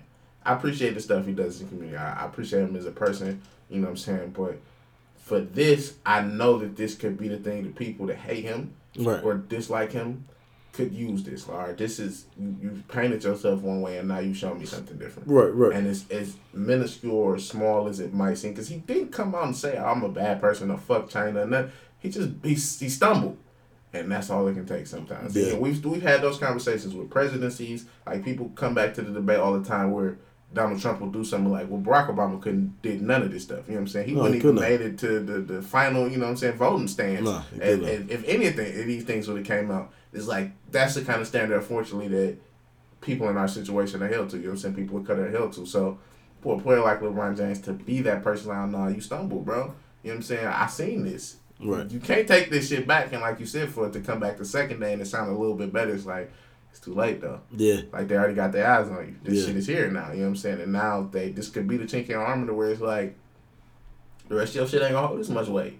The next time you say something, are people gonna stand on it like that? Not necessarily black people because they kind of gonna be behind you regardless. But is the rest of the world gonna stand on you? You know what I'm saying? Like that. That's hard to really decide and decipher. But I think this was a big moment, regardless. Yeah. You know what I'm saying? Of, of, of how lightly people can think words are. His his fumble statements might might play a way bigger part than people understand right now. Yeah, and I, I think it'll blow over as the season go on. Like I said, that um, the Monday night game, even Mark Jackson said like, hey, I was I was disappointed in what LeBron said, but on the court, I mean, I didn't know Anthony Davis be back and um, that that quickly, and they, they definitely like a force, man. For sure. Yeah, so they they definitely like a force. Um, I had like the top eight teams that uh that I had going to the to the playoffs from the Western Conference. So might as well just just get into uh, get into everything. So I did have the Clippers number one. I still got the Clippers number one just to finish out the, the season. Um, I, I think they'll have a better regular season than the uh, than the Lakers. Um, I, I, see a lot of time management, a load management um, coming off, and um, I think the Clippers are going to be more in tune. They they both have deep rosters, but I think they're going to take the approach to the regular season a lot more serious. Um, I probably got the Lakers at uh, at number two. Uh, the tweet just it, it, wouldn't pull back up, but yeah, probably got the Lakers back at uh, at number two. I had the Warriors in the playoffs. I had them later. Houston um, is looking like a problem in the preseason, and so Jalen Rose kind of said something like they look like it looked like James Harden is playing like Russell Westbrook is not even there. Like he hasn't really adjusted to playing with Russell Westbrook. He's taking a lot of shots, and they both don't look comfortable like said, with the ball and setting up the offense. How, how do you feel about? Uh, I mean, to be honest, I never was really huge on that. You know what I'm saying? I know a lot of people are like extreme James Harden fans, but I just see something in them, man. You know, in my opinion on just talking about sports in general, but especially basketball. I'm big on the eye test, and not necessarily just your skill and talent, but also your heart and will, and intelligence and IQ are things they can show in that as well. Russell Westbrook, I remember specifically an interview from like six years ago, he talked about not watching film. He didn't watch basketball. And that was the stupidest thing I've ever heard, but it also made a lot of sense to where at the end of games we would see Kevin Durant smacking his hands to get the ball, Russell Westbrook would just wildly run into the paint. And it made sense to where his IQ wasn't there. And I, I understand that Russell Westbrook is, is, as far as an athlete and a competitor, he's one of the greatest. You know what I'm saying? He literally fight you on the court. But if you don't have the IQ to understand space and and when to do certain things, things just won't work. And even on a large scale with that for James Harden, this move that James Harden has been practicing, this one legged step thing, is the stupidest thing I think I've ever seen a player do. It makes no logical sense. It will literally have no impact on the game. You know what I'm saying? For him to break that, it's like Jamal Crawford doing that that special behind the back that he do on the, on fast breaks, that layup. It's like that's a cool move, but I think like Kobe Bryant has said several times, and Gilbert Arenas has said several times, why are you dribbling so much? Why are you trying to do this one special move in practice? You're taking away reps from just making threes. James Harden had like the highest percentage of contested made threes last year that I think there's ever been in history. He shot like 43% on contested threes. Some niggas was shooting like 40 like good three point shooters was shooting 40% on open threes. Right, right. So he had a tremendous season from a shooting aspect, but it's like, why do you have to keep adding all these crazy aspects to your game? The step backs aren't enough. You're already kind of getting away with traveling to some degree. Why are you shooting this one leg three, taking away reps from other parts of your game, where it just makes no sense to where you can only bust this out once or twice in a game. You're probably not gonna make all of them, so it's pointless. And like, it's not gonna add an extra six points to your average. Like, it's not gonna make a big enough impact for you to waste your time doing that shit. And it's something he's actually tried. I think he kind of went away from it, but to me, it just shows a bigger scale that he got too many other things on his mind that's not winning related. Right. You know what I'm saying? To where you see, even now he came out with the narrative that the the media pushed the narrative that Giannis should win MVP.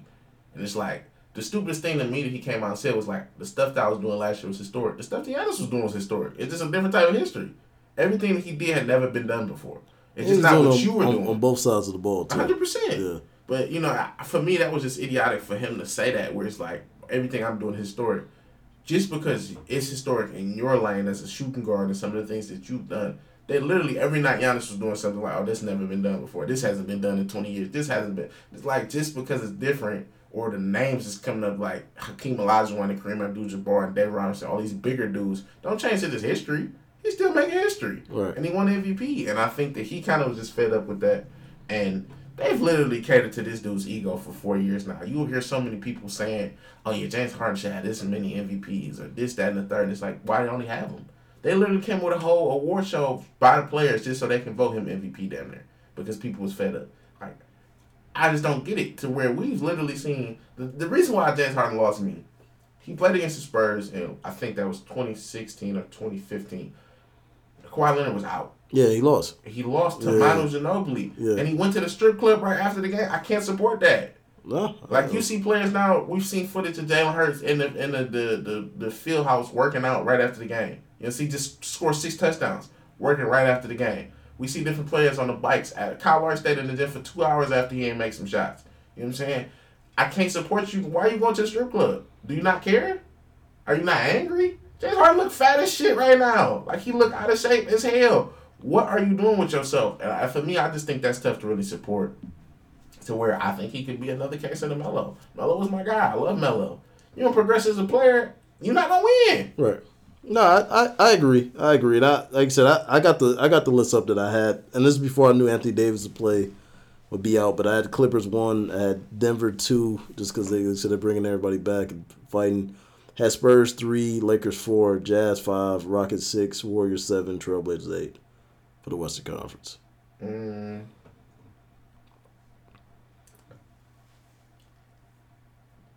I would disagree on the Spurs. You don't think the Spurs gonna make the playoffs? I don't think they're that high. You had them three, right? I had them three. Well, they got Murray back, right? Yeah, but I, and they, like I said, they played definitely regular season. I think they, like I said, I would probably not the Lakers. There, I would probably replace them with the Lakers.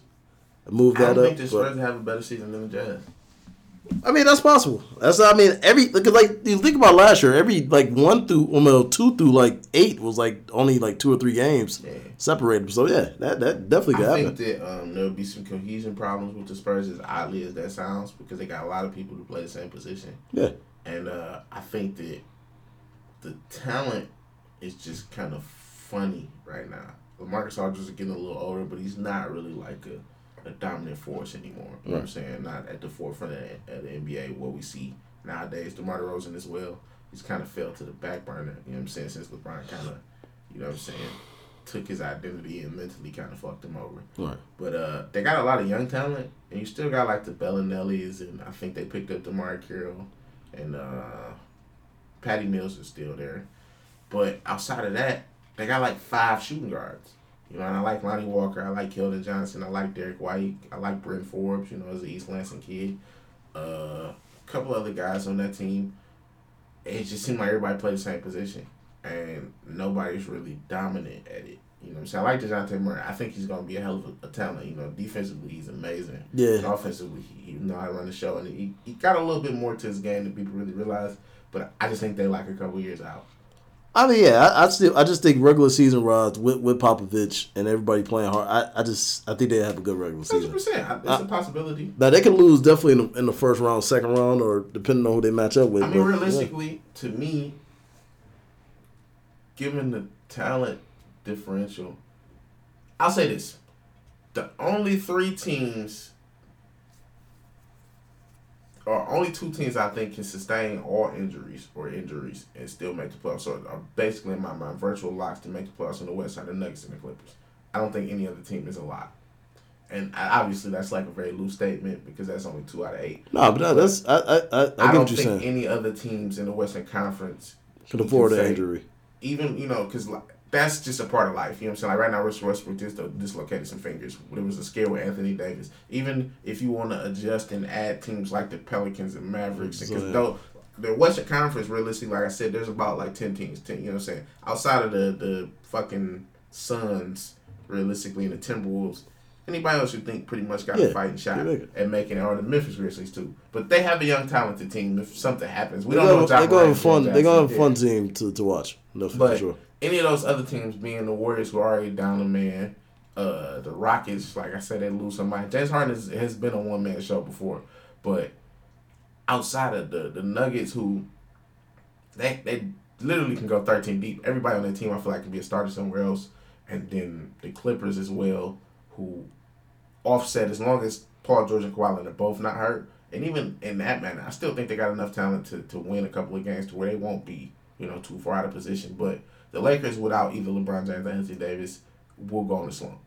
It's just, you know, because Anthony Davis has not proven to be a player that can carry his team by himself, unfortunately. As, as talented as he is, you know what I'm saying? And the same thing with LeBron James, I think at this age, he's just too old for him to be exerting himself in that manner. Uh, the same thing with the Spurs. They they could be a lot closer to that Nuggets if those guys take that jump. If some of those people that I mentioned take that leap and are a little bit more talented, I I forgot to mention Rudy Gay as well, who's still there. But if some of those guys take that jump, then it could be you know closer to that. But the West is just so tough to call, and there's still other moves to be made, still trades they could possibly happen. So we don't really know right now for sure. But I have no issues with that. I think that I have a little bit more faith in the Mavericks than most people. Uh, I think the Mavericks have like a really good shot at making it to the playoffs. Obviously, we have to see Porzingis be consistent. Like right now, people kind of talked about it. He's shown flashes. He's made deep threes. He's he's shown that his athleticism is there a little bit, but his shooting percentages are horrible. He's shooting like thirty nine percent from the field and thirty two or 20, 29 from the three point line. So it could be a rhythm thing, and it could also just be he's just jacking in the, the preseason. You know what I'm saying? Just trying to get his feet under him and don't really give a fuck and taking you know tough shots. Right. So, I, like I said, Jalen Rose and them kind of said that they looking like the old Dallas. Um, 100%. Steve Nash and Dirk and like I said, they can be they can be explosive. Like I, I just think it's gonna be a good a good NBA. I uh, think that they have was. all the pieces necessarily. The the one differential, and it, it it's it's oddly paired that, that, that that's the, the the grouping that they did put up there is that they lack like a six guy. They lack like a true. Because back then the, the the Mavericks had like the starting lineup that was very solid. But they also had like the, the rotations of the Adrian Griffins and Michael Finleys and Nick Yeah. Van Exels and Eduardo Najera, all these different players who weren't necessarily stars. Black and Michael Finley and Nick, Nick Van Exel were guys that could each score Yes. 25 points. Right, right. I don't think that they have that outside of their big four or five. You know, Delon Wright, who's the younger brother, Dorell Wright is a pretty solid point guard. Uh, Jalen Brunson is a pretty solid point guard, has championship pedigree in college. Uh, Tim Hardaway Jr. is there. I'm not the biggest fan, but Tim Hardaway Jr. They next to, score. next to Kristaps and, and fucking Luka Doncic should be pretty talented. Dwight Powell has shown a lot more to his offense. I don't know if they had that extra guy on the bench who will make a difference. You know what I'm saying? As deep as some of these other teams in the West are, that might be tough for them. Where you see the Lakers having a Kyle Kuzma, the Clippers having a Lou Williams, the Nuggets having uh, anybody really. They got a couple people who can be that different piece that had a spark. Uh, the Warriors, depending on how their, their season turns out, you know, Jordan Poole looks pretty decent. I didn't know what he could do at, at Michigan, but all those different players that are around the Western Conference, it could be tough for Dallas. Dallas if you know they lose some scoring in one of those other places. Um, just a quick update on the game. Uh, Nico Collins dropped like a, a easy touchdown pass on fourth down, and now Penn State has just got the first down and let game over with. Um, so okay, so let's move to the uh, to the Eastern Conference. So these are my eight teams I got making the Eastern Conference playoffs. I got the Bucks one seed, 76ers two seed, Pistons third seed, Raptors fourth seed, Nets fifth seed, Magic six seed, Celtics seven seed, and Pacers eight seed. With Victor Oladipo coming back later in the year. Uh, the East is so tough to call, but I think that list would be all wrong, and I don't think that list would be right. Oh, okay, so who who who on the limb and say that who who, who will not make the playoffs from that list? will not make the playoffs. That's tough. I'm gonna just give you what I think the eight might be. Okay. So number one, I'm gonna go with the Philadelphia 76ers. I don't think Giannis will be as dominant this season. Right. I think he'll take a step back, which is kind of weird to say, but I think he got a little bit more confidence in the team around him because I've hmm. seen that from him. He said a couple times, I think that this team can be you know scary good and all those different things. They do have Kyle Korver and Wesley Matthews who are, who are tough to say if they're really necessarily better than like Malcolm Brogdon, but they're more experienced. They know the game a little bit better. Malcolm Brogdon's a really smart player, but he's still young. Right. I think he has a little bit more talent at this present day. But Wesley Matthews, you know, bought himself up by his bootstraps. He was undrafted and became a starter. Kyle Korver has just been a knockdown shooter for decades. So I think right there they have a lot of talent that the team can kind of bring on. So I'll put them at two. Uh, three. It's it's a bit of a, a shaky situation, but if they can pull off a trade, I think the Miami Heat will be the third best team in the Eastern Conference. Miami. If they can pull off a trade, and it depends on one or two things: who they have to trade and what they get back. If they keep Tyler Herro and Jimmy Butler together, that's a duo that I believe in. I And do- Tyler Herro is young, but Yeah. I think he's like a, a dark horse for. I did want the Pistons to draft Tyler Herro. I did want that. very Yeah. talented. He is. Uh, outside of that, I think that I'm a little bit lower on the Nets and Pistons, a little bit higher on the Celtics. So this is this is like barring the trade, you know, potential for the, the Heat. It's possible they could not make the. Right. right. But given without that, I would say my third team probably would be. I would go to Celtics. I would go Celtics third. Fourth, I would probably say the Pistons.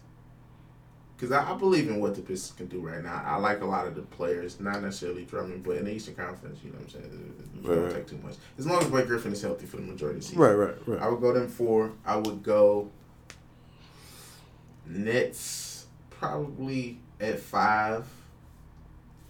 At six, I would go Magic. Seven, I would go Hawks.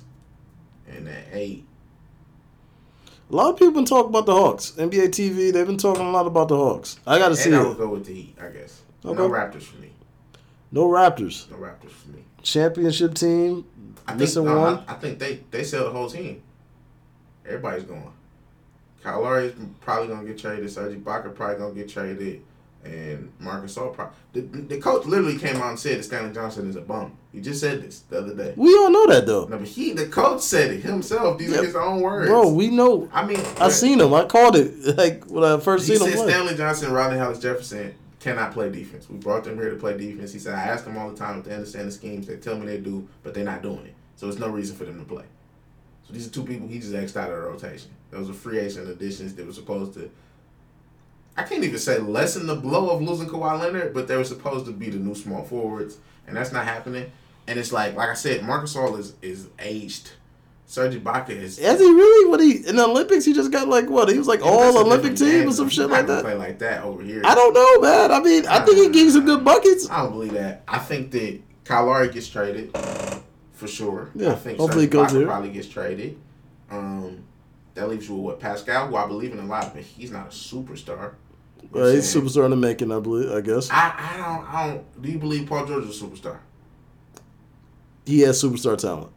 Okay, I accept that. Well, Yeah. that's the cap of what I think of Pascal could be a Paul George esque player. He's not really like a. He's not a franchise changer. That's more so what I was saying by himself. But they still have Fleet. Yeah, I like that's and that's going down the line. You got people like Norman Van Powell's okay, Yeah, okay. uh, but you banking on two players and Fred VanVleet was undrafted and Pascal Siakam who was like the butt end of the first round. Who they both shown to be Yeah. good players, but to me that's not necessarily enough. Now, granted, the the Hawks and Heat and Magic and Nets realistic. Most of the teams outside of the top two could all be terrible next year Yeah, they could. Because the Celtics have a lot of turnover. They don't really have a foregone, you know, person at, at the five that we know will start and be good. Uh, the Pistons might be trading people at the deadline. We don't really know what will happen with that.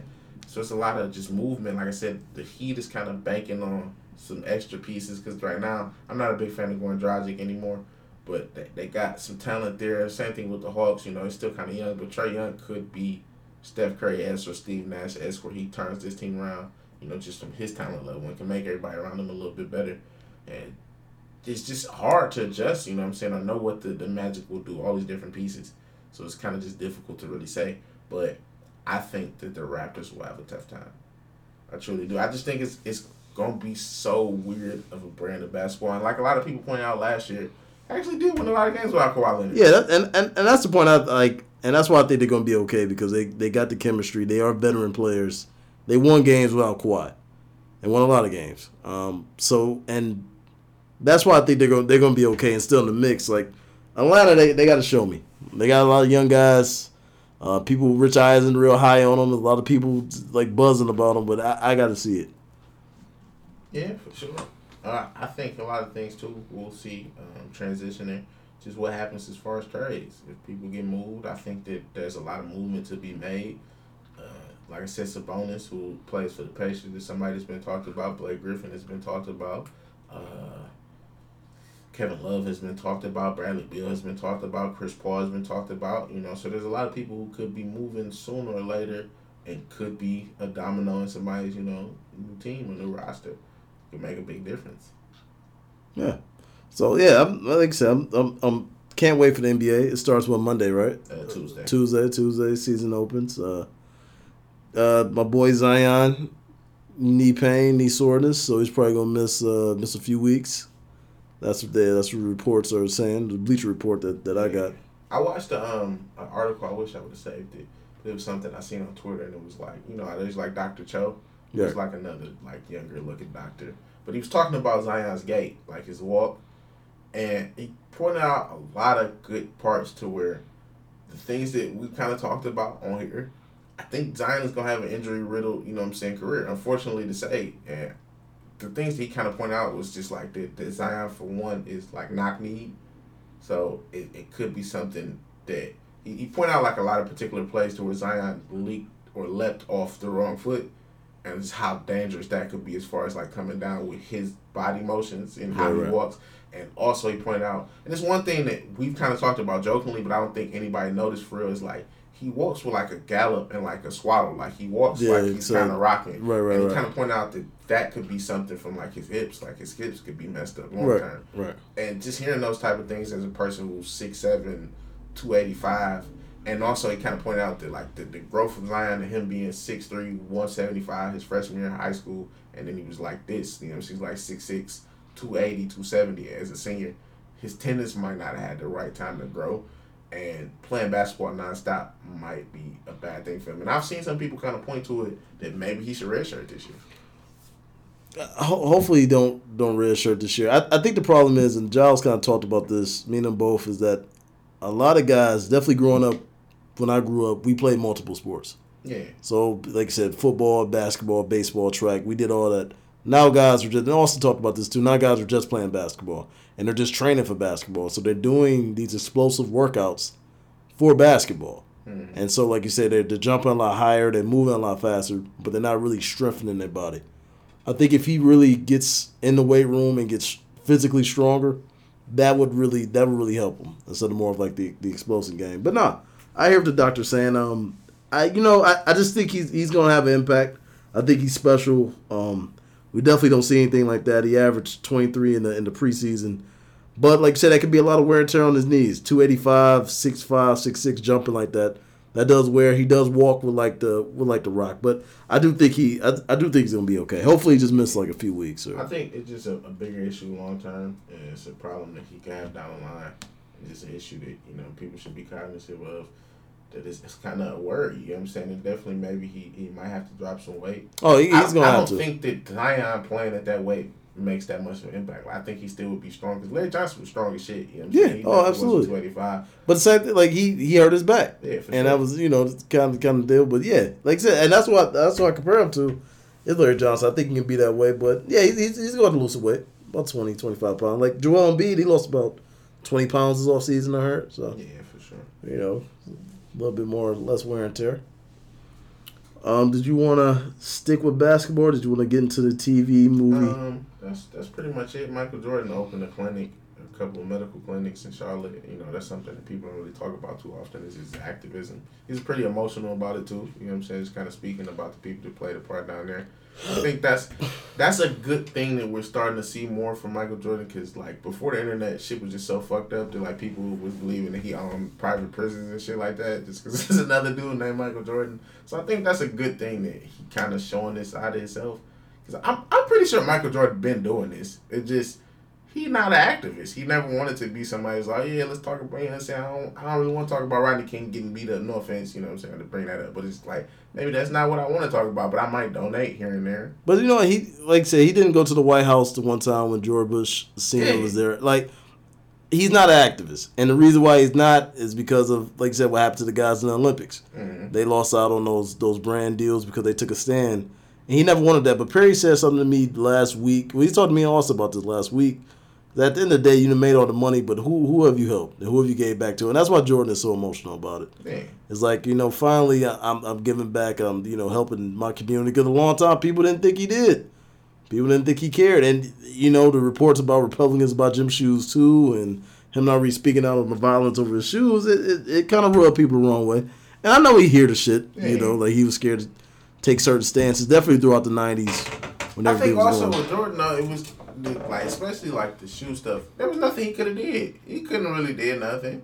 Like I Nike still ran the company. As far I, I would have liked to hear him come out and say, "Look, I, I, didn't make my shoes for people to die over." Yeah, for sure. Like, I, I, just feel like in, in, that aspect, in his mind, it's like that's obvious.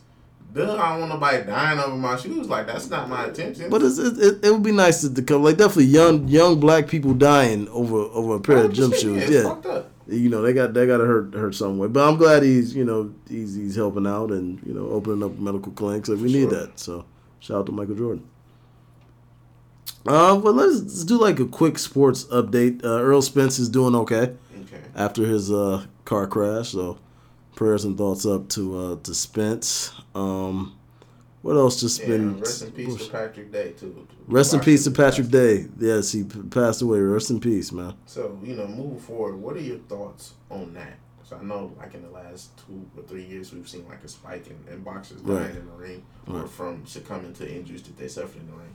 Do you think there would be a justice made? Because I I personally I had to go track the video down to watch it because I wanted right. to know how you know how he passed it. Right. He and he got he got knocked down. Do you think the referee should have ended the fight? He, he should have. And and a lot of times we start we starting to see that now. Well, a lot of refs are hopping in ending fights early.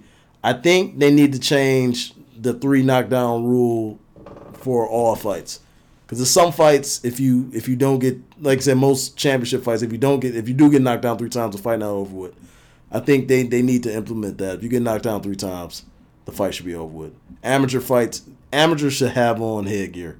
The Olympics they should have on headgear. Now they took out headgear in the Olympics, trying to make it more entertaining, and they're saying that they're going to have professionals fighting the Olympics. That that shouldn't happen.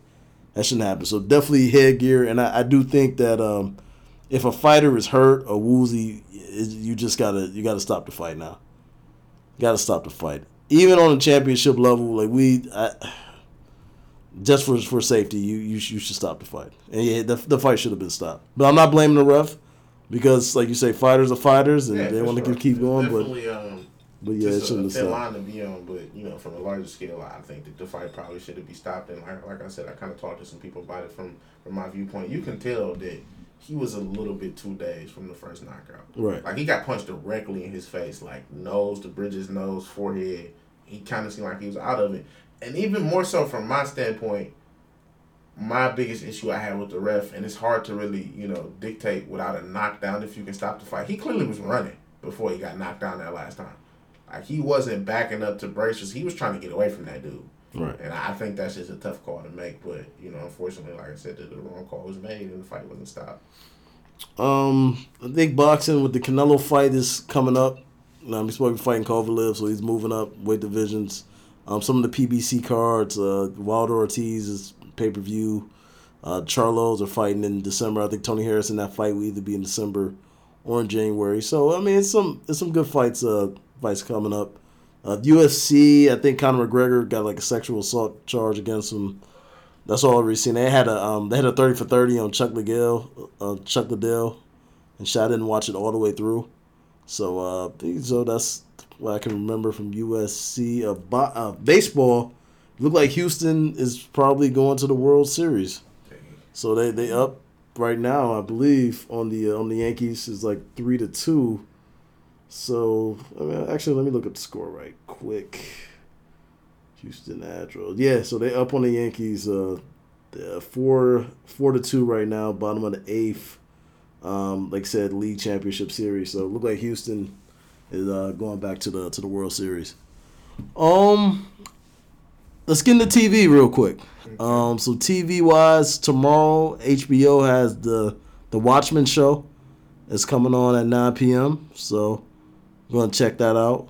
Um, Power is off this week, and I think off next week, right? Yeah. Okay, so let's get into the last episode. Um, very silly. Lala getting killed. Uh, the the scene between Ghost and Tommy when they had the, the officer tied up. I, I just thought they I could have done without that. And uh, hey, you still owe me, Tommy. You remember you owe me for that. Like stuff like that. I, I think it's starting to get carried away. Um, this was probably the best episode out of the the bad episodes but it's, it's just all over the place, and I don't know what's I don't know where it's going next. Like the Larenz Tate shit, I just don't care about. It still don't really make too much. It sense. don't make sense. I don't. I don't know why he needed James. I don't know why the you know they, they turned up the mic on him and shit like that, and the Queens Bridge project, whatever that shit is. Like I, I'm done with that. And then you know Tasha with dope, and so I'm ready for it to be over. A lot of people do like it, and still enjoy it. Transition and where do you think the show goes? Um, I think that uh, I think that Ghost. I think Tasha ended up killing Ghost. I think Ghost dies. I do think Tommy. I think That Tommy dies too. I think Tommy dies that too. shit sound awful. I, I, I think they both die, and I, I think um, like I said, they already got the Power book too, and I think Mary J. Blige is supposed to take over. Um, what Fifty said, so she's supposed to be like they're gonna have a new series with her and as Power, but I think. I think Tommy and Ghost die. I think Tasha makes a run for it. I think Dre dies, and uh, I think they just hand everything over to uh, Tariq. So That shit sound horrible. That's why things gonna happen. I mean, it's already been bad though, man.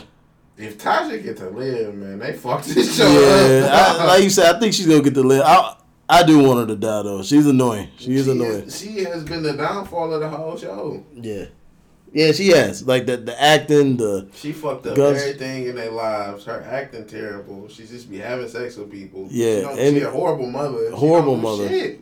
and then we don't even see the other kid. Don't see her. And honestly, like bro, Ghost cried harder for Angela dying than his own daughter. Like I, I mean, it's just I don't know. It's to the point now I that think it's- though that's realistic.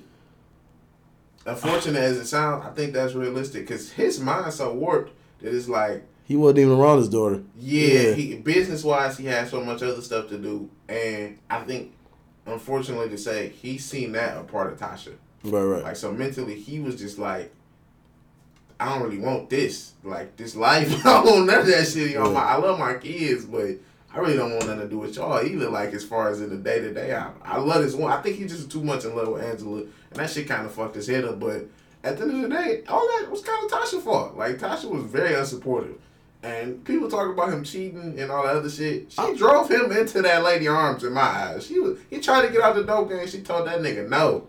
Tell him no, and he kept getting pulled back into it. But after like the third, or after he went to jail, he should stop fucking with Angela.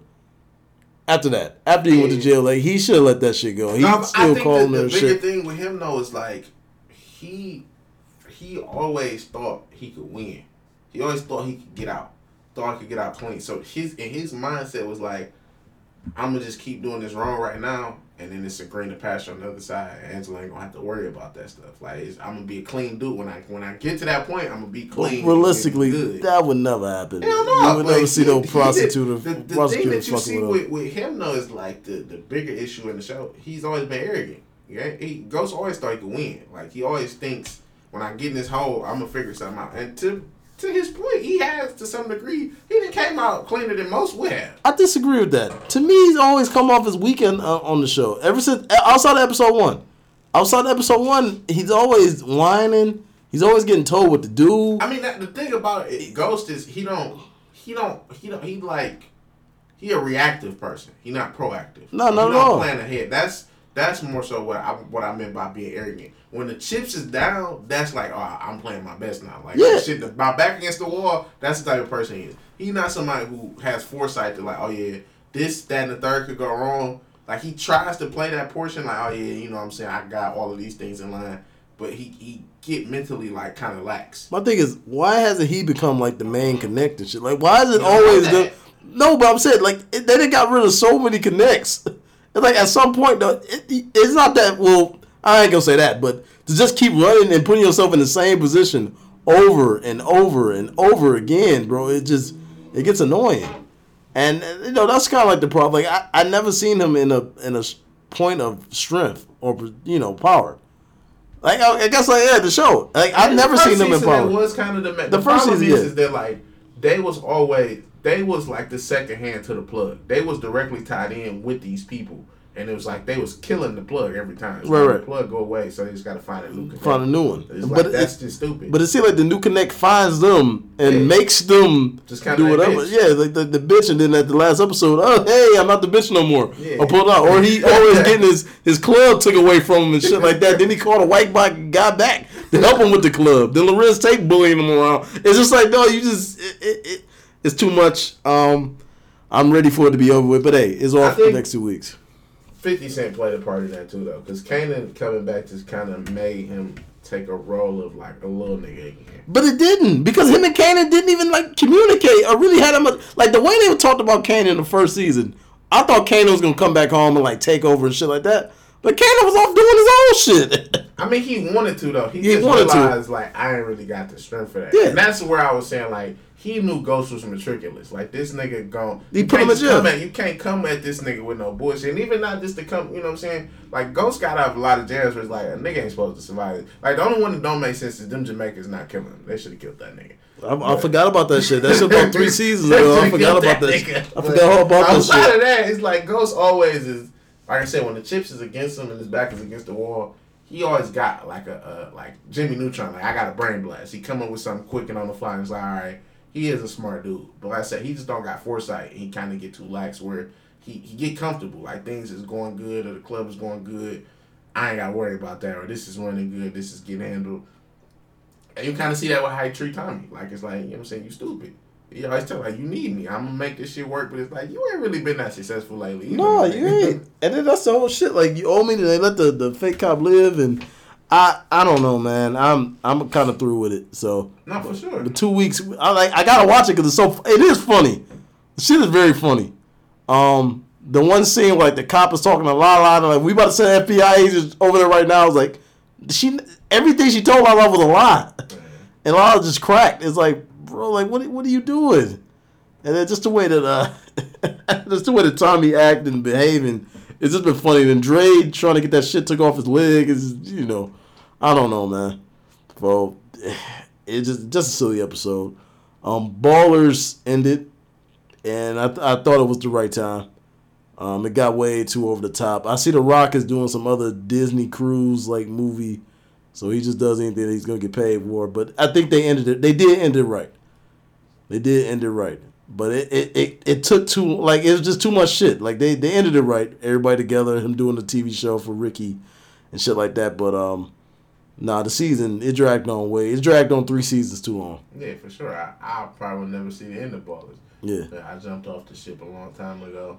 And I think it just got it got stagnant early for me. I didn't see enough development and growth from from Denzel's son. You know what I'm saying? I didn't see his his, Nothing. his character Yeah, growing up. nothing. And uh, even the big linemen, like they focused too much on his man still selling weed and all that shit. And So like, the last season, like said, you ain't gonna watch it. He wanted to be a gamer, yeah, but at the end of the day, he was just playing his uh, his man's. He like, I just wanted to motivate you, Reggie, just to do something, and he signed a ninety million dollar deal with the Cowboys.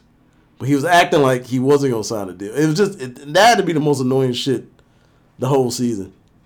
Um, it's very stupid, very stupid. So um, yeah, that ballers is over with. Um, I think that was the the biggest thing to me was like the characters were never strong enough. Like it was always like, a, and I don't know if that's how NFL people pop uh, posses are, crews are, whatever you want to label them, where it was like just a bunch of I guess dickheads around like the whole time. That it just was, that was tough to watch as far as like a character. Like that dude Reggie was only funny for so long. And then like even the same thing with Ricky's dad. It's only funny for so long. Then the dude that be with Ricky with like the little mini for I don't know what the fuck he do. Just It's right, like, this it's is all Butler or these some random shit like people. that. yeah. It's like, what the fuck are you doing on this show? And then you only can see The Rock do so many things to where it's like it's repetitive. But like I said, I mean that's that's how entourages or crews Yeah, but in a. TV show to where, like you said, this shit went on for six seasons. I can't watch this same shit for six seasons. That shit just stupid. And like say you had shit where like uh he took over, he was battling the NCAA, he's battling the shit. owner. There's a bunch of dumb Even shit. Even his boss when he had issues at the, at the agency, like all of those things were, you know what I'm saying. To me, the last portion of the show was good was when they was trying to develop their own clientele. That's right. when it was a good. that's show. when it was a good show. And then it was like once they start getting people, it's like, damn, you trying to progress as a person, but like these characters that you got around here suck. Like back then they had they had good, you know what I'm saying, people coming in to just have like a, a little show real quick. Like we got this person, we got DeSean Jackson, we got this person just stopping by just to give you a little camera time. And it seemed cool and it was decently incorporated. Like I don't even think people remember the fucking show started off with his old teammate dying. Yeah. Niggas don't even remember that shit. Yeah. You know what I'm saying? Man, like, I just feel like the the show lost its way of what it was supposed to It, be. it could have been really good, and, Yeah. and they dropped. It started off as a really good show. I remember finding music from that show. An artist I listen to today, S.G. Lewis, like the soundtrack, the first season was amazing. Yeah. The show, like I said, it just started off at a fucking funeral. Don't nobody remember that shit. Nobody. You ask somebody about that, they gonna think you lying. I forgot all like somebody brought up the NCAA shit. I'm like, damn, I forgot about that shit. Like, it's all these It's so- different oh, the. Raiders shit. That shit was like two or three seasons ago. Like, all I these different aspects just kind of like falling out of line to where Ballers to me is kind of in the same plight of Empire. Like everything that's kind of got jumbled together and the storyline just crumbled a little. I'm not gonna say it's that bad. I mean, because you like Empire. No, no, no. You like- Empire is is is, is awful. It's awful. I It's mean, like the worst like, thing to me, I've ever seen From what TV. I've heard about Ballers, The Rock owning the Chiefs is comparable to Terrence Howard having dreads. I'm, Nah, I'm- man. From my point this nigga done lost his memory. He done like dreads. He done been with a mixed chick. He done uh, killed his best friend. Like dog, he done did way like Lucious. And then when he lost his memory again, bro, I just I stopped watching. I stopped watching that for like the second, third.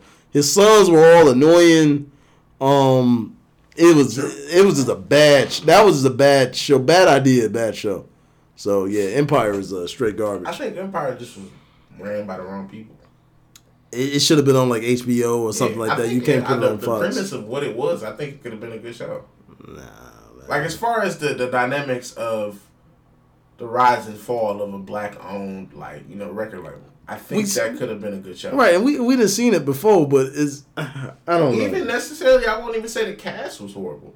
Like I don't really like Terrence Howard, but Taraji, the dynamics of what his kids were, where you had one who was like a little brat, and even the gay one, you know what I'm saying, who had actual talent, and then like the oldest one had like schizophrenia. Like I think all of those dynamics are decent. The script just sucked. Like the Yeah, shit that they was Fox. doing was just Yeah, ass. I, I just think that, like you said, the, the production company and the, the the the showing of where it was at located, you know what I'm saying, it being on Fox, just kind of, you know, crucified that show before it even got started. I think a show like that has too many dynamics to be withheld in a company like Fox that has to think about certain things to where they don't want to be, you know, liable for. They Yeah. don't want to put out certain imagery or thing. And even on that, they pushed the boundary. Had people get shot and shit like that. And it was like, you know, quote unquote gangster or hood shit. But it was still like, there was a certain border or limitations that I think they So had. funny you bring up Empire. So SV is SVU, Yeah, a Law and Order. Yeah. They about to make an episode about Jussie uh, Smollett. yeah.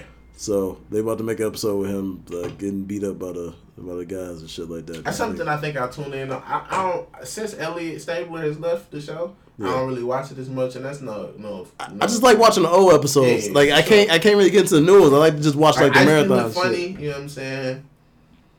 Without Elliot there, it just look kind of bold, and then some of the like. I think people don't even pay attention to that, but like the prosecutors are different. Like the, the Yeah. Oh, people, kind of like different. it's, it's so many different faces that it's just kind of tough.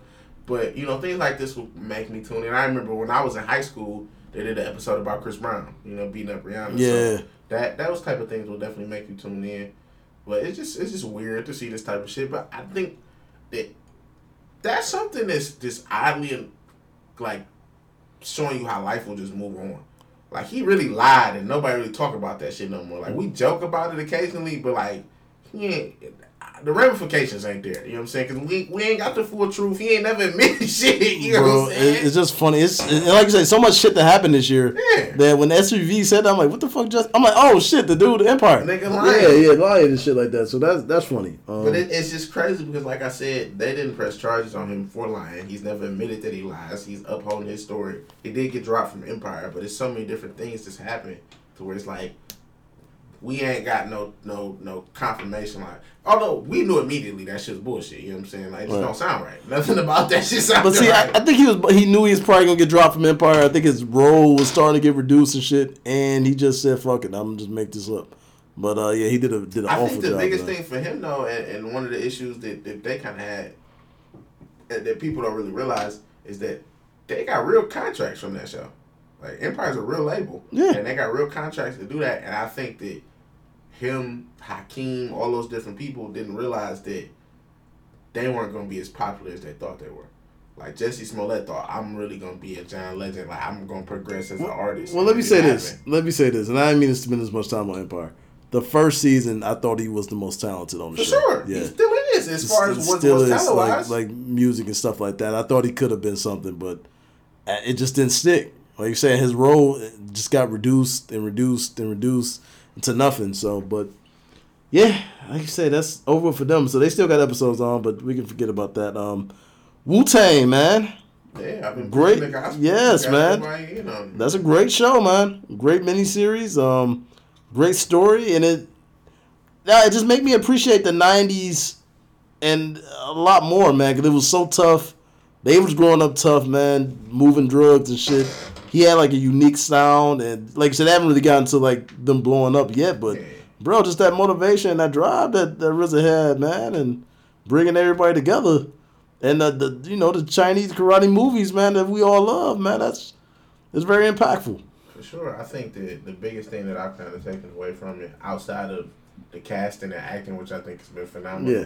and you know the little slight things that I do know about Wu Tang, because I never really listened to them like outside of the hits, and then specifically like individually, I've been a fan of RZA because of the stuff he does with film and soundtracks and stuff like that. The Blade soundtrack, and he's done the Man with the Iron Fist movies and things of that nature. And I think he was did the last movie with Paul Paul Yeah. Walker as well, like Bricks or some shit like Yeah. that. But outside of that, individually and knowing what Method Man was, and then being a fan of ODB, you know, having a song with Mariah Carey and Ghostface and Raekwon, there's certain other members of the group that I wasn't as familiar familiar as, and also with their larger group work I haven't listened to, but just seeing the casting, it looks like spot on for everybody. you know Oh, what I'm oh, saying? yeah, absolutely. And then, then the, the mimicking how their their style, you know what I'm saying, all of those things seem like. I'm watching them, you know what I'm saying? I feel like I'm seeing ODB out there just acting, you know, acting ass basically. They put him the, the actor. They put the right actor for And it's one. crazy because ODB has a son around that age, and Yeah. you know RZA, as people don't really know, RZA is the cousin of ODB. Yeah. him and, and GZA are all related. But you know, he kind of talked to like that he couldn't allow ODB son, like his acting just wasn't there yet. Right, right. And although he looks like him, they wanted this to be perfect, and I think that they've been spot on with that. And kind of just like what you were saying, I think that this, and, and I tried to explain this to a couple of people that I wanted to watch it. It's bigger than just being like a bio thing. You know what I'm saying? Like it's just real life. Like you said, this is the '90s. It's showing you the appreciation of hustling, the hard times and the slums, and just the evolution of what life is. Like the simplicity of them niggas watching them kung fu movies is some shit I could never do. Like I could never sit down and be that impacted by some shit that, that they're not speaking in English or it's like even right now it's a show called Money Heist on, on fucking Netflix. I won't watch because it's dubbed. I Right. can't watch that shit. Right, right. So for them to watch that is crazy and like to see Ghostface in his house with his younger brothers tell him like. No, it's real morals in this shit. Like it's some real like he was taking real in depth. Like man, it's no, it's honor and this shit, is loyalty, is brotherhood, all these different things to where he developed as a man from watching fucking kung fu movies. Yeah, and, and that's crazy to show like what their different aspects of life was, and even the things like with RZA and his brother going down south and they was selling cigarettes and shit like that, and that showing you his impact as a man and you know different things that he went through and like man, no, I want to be this or I don't want to be that type of shit. I, all these different things and you know what I'm saying, fucking Raekwon being homeless and all these other different things to where you see elements of no, this is a great story. Like their development as men, as as people, and then like you said, RZA having the insight and foresight to say these different cliques once were not necessarily beefed out or were working together I want to get that back. You know what I'm saying? And I also want to bring that on wax. I want to make beats for each other, and we can all bring in these different elements and it be special. Right. Yeah, I mean, like I said, I I, I definitely uh, agree with that, and um, I mean, I, I just think like the the impact that definitely they had throughout the '90s. I can remember, um, like I say, listening to Protect Ya Neck as I got a little bit older, like like I said, 96, 97, when they was really starting to hit the road. And then, like you know, they they had the inter, you know the controversy with Hot 97, and that kind of got them blackballed off the radio for a bit. But man, they just so much talent just in that uh, that small radius, man. Yeah, Neighborhood radius, and that's the thing about New York. It's crazy. Like your your street, I mean, your block is really your floor or your Mm-hmm. apartment building. Like it's just so much stuff that's like going on. Like bro, they really down the street with each other, beefing with each other. So it's I don't know. It's definitely interesting, and I can't wait for the next episode. sure, it definitely it's had the same impact I think right now as Snowfall did, where Yeah. it's not it's not as widely known because it doesn't come on TV, and I don't know if enough people are checking into their Hulu or people just haven't had a chance to watch it I haven't jumped on the wave. It, it is some people that saw the Snowfall as well, but I think down the line it will kind of show, and I don't know how long this is gonna go on or you know what it progresses to, but this is definitely one of the better shows that I've watched in a while, better series and just like showcasing, you know, like I said, urban life, and it's showing a lot of things that we didn't necessarily get a chance to witness because of our age. But definitely a good look, and anybody who hasn't seen it right now, I definitely recommend it. The acting has been phenomenal, and the outside of you know, in in difference to what we've talked about with Ballers and Empire and Power, the character development has been amazing, and you kind of just see the makings of all of the things you know to come, and that's amazing. Like you know, what I'm saying when you know the story, the ending and then like it's it's foretold in a way it's like I didn't know this was gonna happen, but I can see why it happened. Like Right, that, right. that's good. You know what I'm saying? Just to give you a good idea that you're watching a good show. Yeah, um, I guess like you said, the the affair has been good on Showtime. So if you guys watch that, check that out. Um, movie wise, And Bob came out. I want to check that out. Cause like I said, anything that Kevin Smith touches is pretty funny and, and good. So I definitely want to check that out. I'm um, still haven't saw Gem- Gemini Man. Still not uh, still not going to see it. Um, the Joker or the Batman. There's been some news about the cast. I think uh, Lenny Kravitz's daughter is Catwoman, and what they do from uh, what's that Twilight is vamp is uh, Batman and Yeah, shit. Oh, Jeffrey okay. Wright is uh, Okay. Commissioner Gordon. Okay. Uh, it's another guy that's been casted as the Riddler. Like you know his face, but I can't think of his fucking name. His name not famous enough for it to be known, but he's been in like some of those uh, underage films. Oh, okay. But you know what I'm saying? He was in um what's the shit called? Damn. Is it Girl Next Door? It's like Emile Hirsch and she was like a porn star. Yeah. Like, uh, taller, goofy looking with the Okay. Okay. So he's supposed to be the Riddler. Okay. Yeah, So yeah. And they, they backed out of talks with Jonah Hill because he wanted more money than, Right. than everybody else in the cast, and that I guess they figured that wasn't worth it. But the cast is looking pretty diverse, and I think just to have what seems to be the Catwoman, Riddler, and it, it reminds me of the best Batman to date, which has been Batman Forever, Right. Right. and I, that was the best cast in that. I don't think Catwoman was in that, but they had the Riddler and Penguin in the same, or was Yeah, it the the back. Riddler and No, Batgirls and Batman and Robin it was Robin, Riddler, and, and Two Two Face. Face. Yeah. But that still, to me, has been you know pretty much the Yeah. best casting or Yeah, best yeah. collection of. Although the Batman Returns with Penguin and Catwoman and I don't know if it's an extra person in that. You talking about the first one, like the With- Michael Steve, uh, Keaton. But I'm just saying to have those. yeah, yeah, had that much. Yeah, yeah, yeah. So And the casting wasn't as bad as like Batman and Robin. You know what I'm saying? Arnold Yeah. Schwarzenegger's Mr. Freeze is like historically horrible. yeah, it's a bad movie. I Bad think movie. that this is making to to have a good good look as far as what Batman should be. You know what I'm saying? Because even to date with the Christopher Nolan trilogy, we saw Joker in the solo movie. We saw Ra's al Ghul slash uh, Scarecrow in the first one, and then Bane in the third one. Like the the villains weren't coordinated in a good mesh. Right, right, right. The, the films were decent, but the, the villains, you know what I'm saying? And then it, it being Bane slash Ra's al Ghul's daughter. And to be quite honest, given how we've seen cartoons, I don't think nobody really cares about Ra's al Ghul that much. You know what I'm saying? Like seeing on big screen, like it's cool to the backstory and knowing the, the, the Legend of Shadows or the League of Shadows and all those things develop what Batman was or what Bruce was into Batman. I don't really need to see that shit on TV. Yeah, the cartoon, the cartoon was good, but Yeah, uh, that's not really something where it's like, I want to see the Riddler. I want to see the Joker. I want to see Penguin. I want to see Two Face. I want to see Bane. All or even the fucking uh the guys that all got like cards on their face, all Yeah. the different villains that we've seen in the animated series. I want to see those people. I, I don't Yeah. give a fuck about Ra's al Ghul. So Right.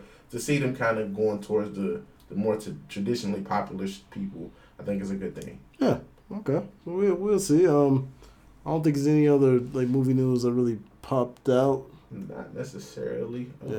I think a lot of things are just. Oh, we, did we talk about Disney Plus? No, we didn't. We can we can end with that Disney Plus. It looks Um, like the real deal. It does. It does. It looks it has everything. Um, so I got a question. Uh, somebody asked me, does it have the Flintstone Jetsons on the Disney Plus or no? Mm, I don't Uh, recall. I don't recall. Okay, so it looked like it had Disney. It looked like it had National Geographics and it had And Marvel. Marvel. and Marvel Yeah, E ESPN. ESPN. Okay, so no. Okay, yeah. So that's that's pretty much what's gonna be. Uh, Do they have like a list of what exactly? I seen like a quick like trailer. Yeah, it was a um, it was some stuff on on Twitter that had pretty much everything. Okay, so from what- from what we know, all the Disney movies ever Yeah. made, all the Disney cartoons, so Yeah. Ducktales, the Tarzan cartoon, the Buzz Lightyear shit, all all that shit's gonna be on there. Yeah, Um, ESPN Plus, yeah. so you can watch anything that's on ESPN. Well, that Plus. would be packaged. I don't know if that's a part of the main price or not. okay. And Hulu was a part of the price, Yeah. right? So Hulu was a part of regular, right? I, think so. Okay, so you got Disney Plus, you got Hulu, you got ESPN, you got National Geographic. I, hey, Marvel, I, I think it's a win, and Star Wars. Yeah, Yeah, so I think they got it, man. and it's like I said, it's the whole thing going back to the '90s or going back to the '50s rather, or whenever the first film came. out. might have been '37. Yeah, thirty seven, like the first film. So okay, so they got all all the classic Disney. Okay. Hey, I can't wait. November twelfth, I'll, I will be ordering it and having it. So And it's crazy because um, probably like a year or two ago when we first started doing the podcast, when we was doing top five, I remember us talking about like the Marvel comics and Hulk, and we've brought it back up more recently in like the Silver Surfer show and Fantastic Four. Like somebody like Austin has never seen those. And it's like that's a good thing now for people as big as Marvel is to go back and watch those things. You know what I'm Yeah. saying? I remember like a couple years ago the X Men, the original series, and like X Men Evolution, and Spider Man and Spider Man. I can't think of the name of that shit. There was like Spider Man's in a different parallel universe. There's only one season of it, but those cartoons will also be on there. But they were on Hulu at one point, Right. so it's like I got a chance to go back and watch that. But it's like, you know, I'll go watch Rick and Morty just when I'm bored or some shit like that, or it's just something that I have, or the Boondocks, some cartoon I had access to. So to have access to those whenever I want is cool. You know what I'm saying? To just be able to watch it, it's like this is cool. yeah, like you say, I'm hey, I'm definitely down. Or even like, you know, you might randomly want to watch the fucking Jungle Book or all of these things. So it's like that's just a cool thing to be able to have at your, you know, disposal. I agree, bro. I definitely agree. Um, I think that might be it. Pretty good show. For the most part. for the most part, man. But hey, hey, listen, man. Thank everybody for for listening. Um, like I said, Austin's like uh, kidnapped and missing, so Yeah. thank you. And uh, like I said, we'll be back uh, next week with even more heat. All right, peace. Have a good night.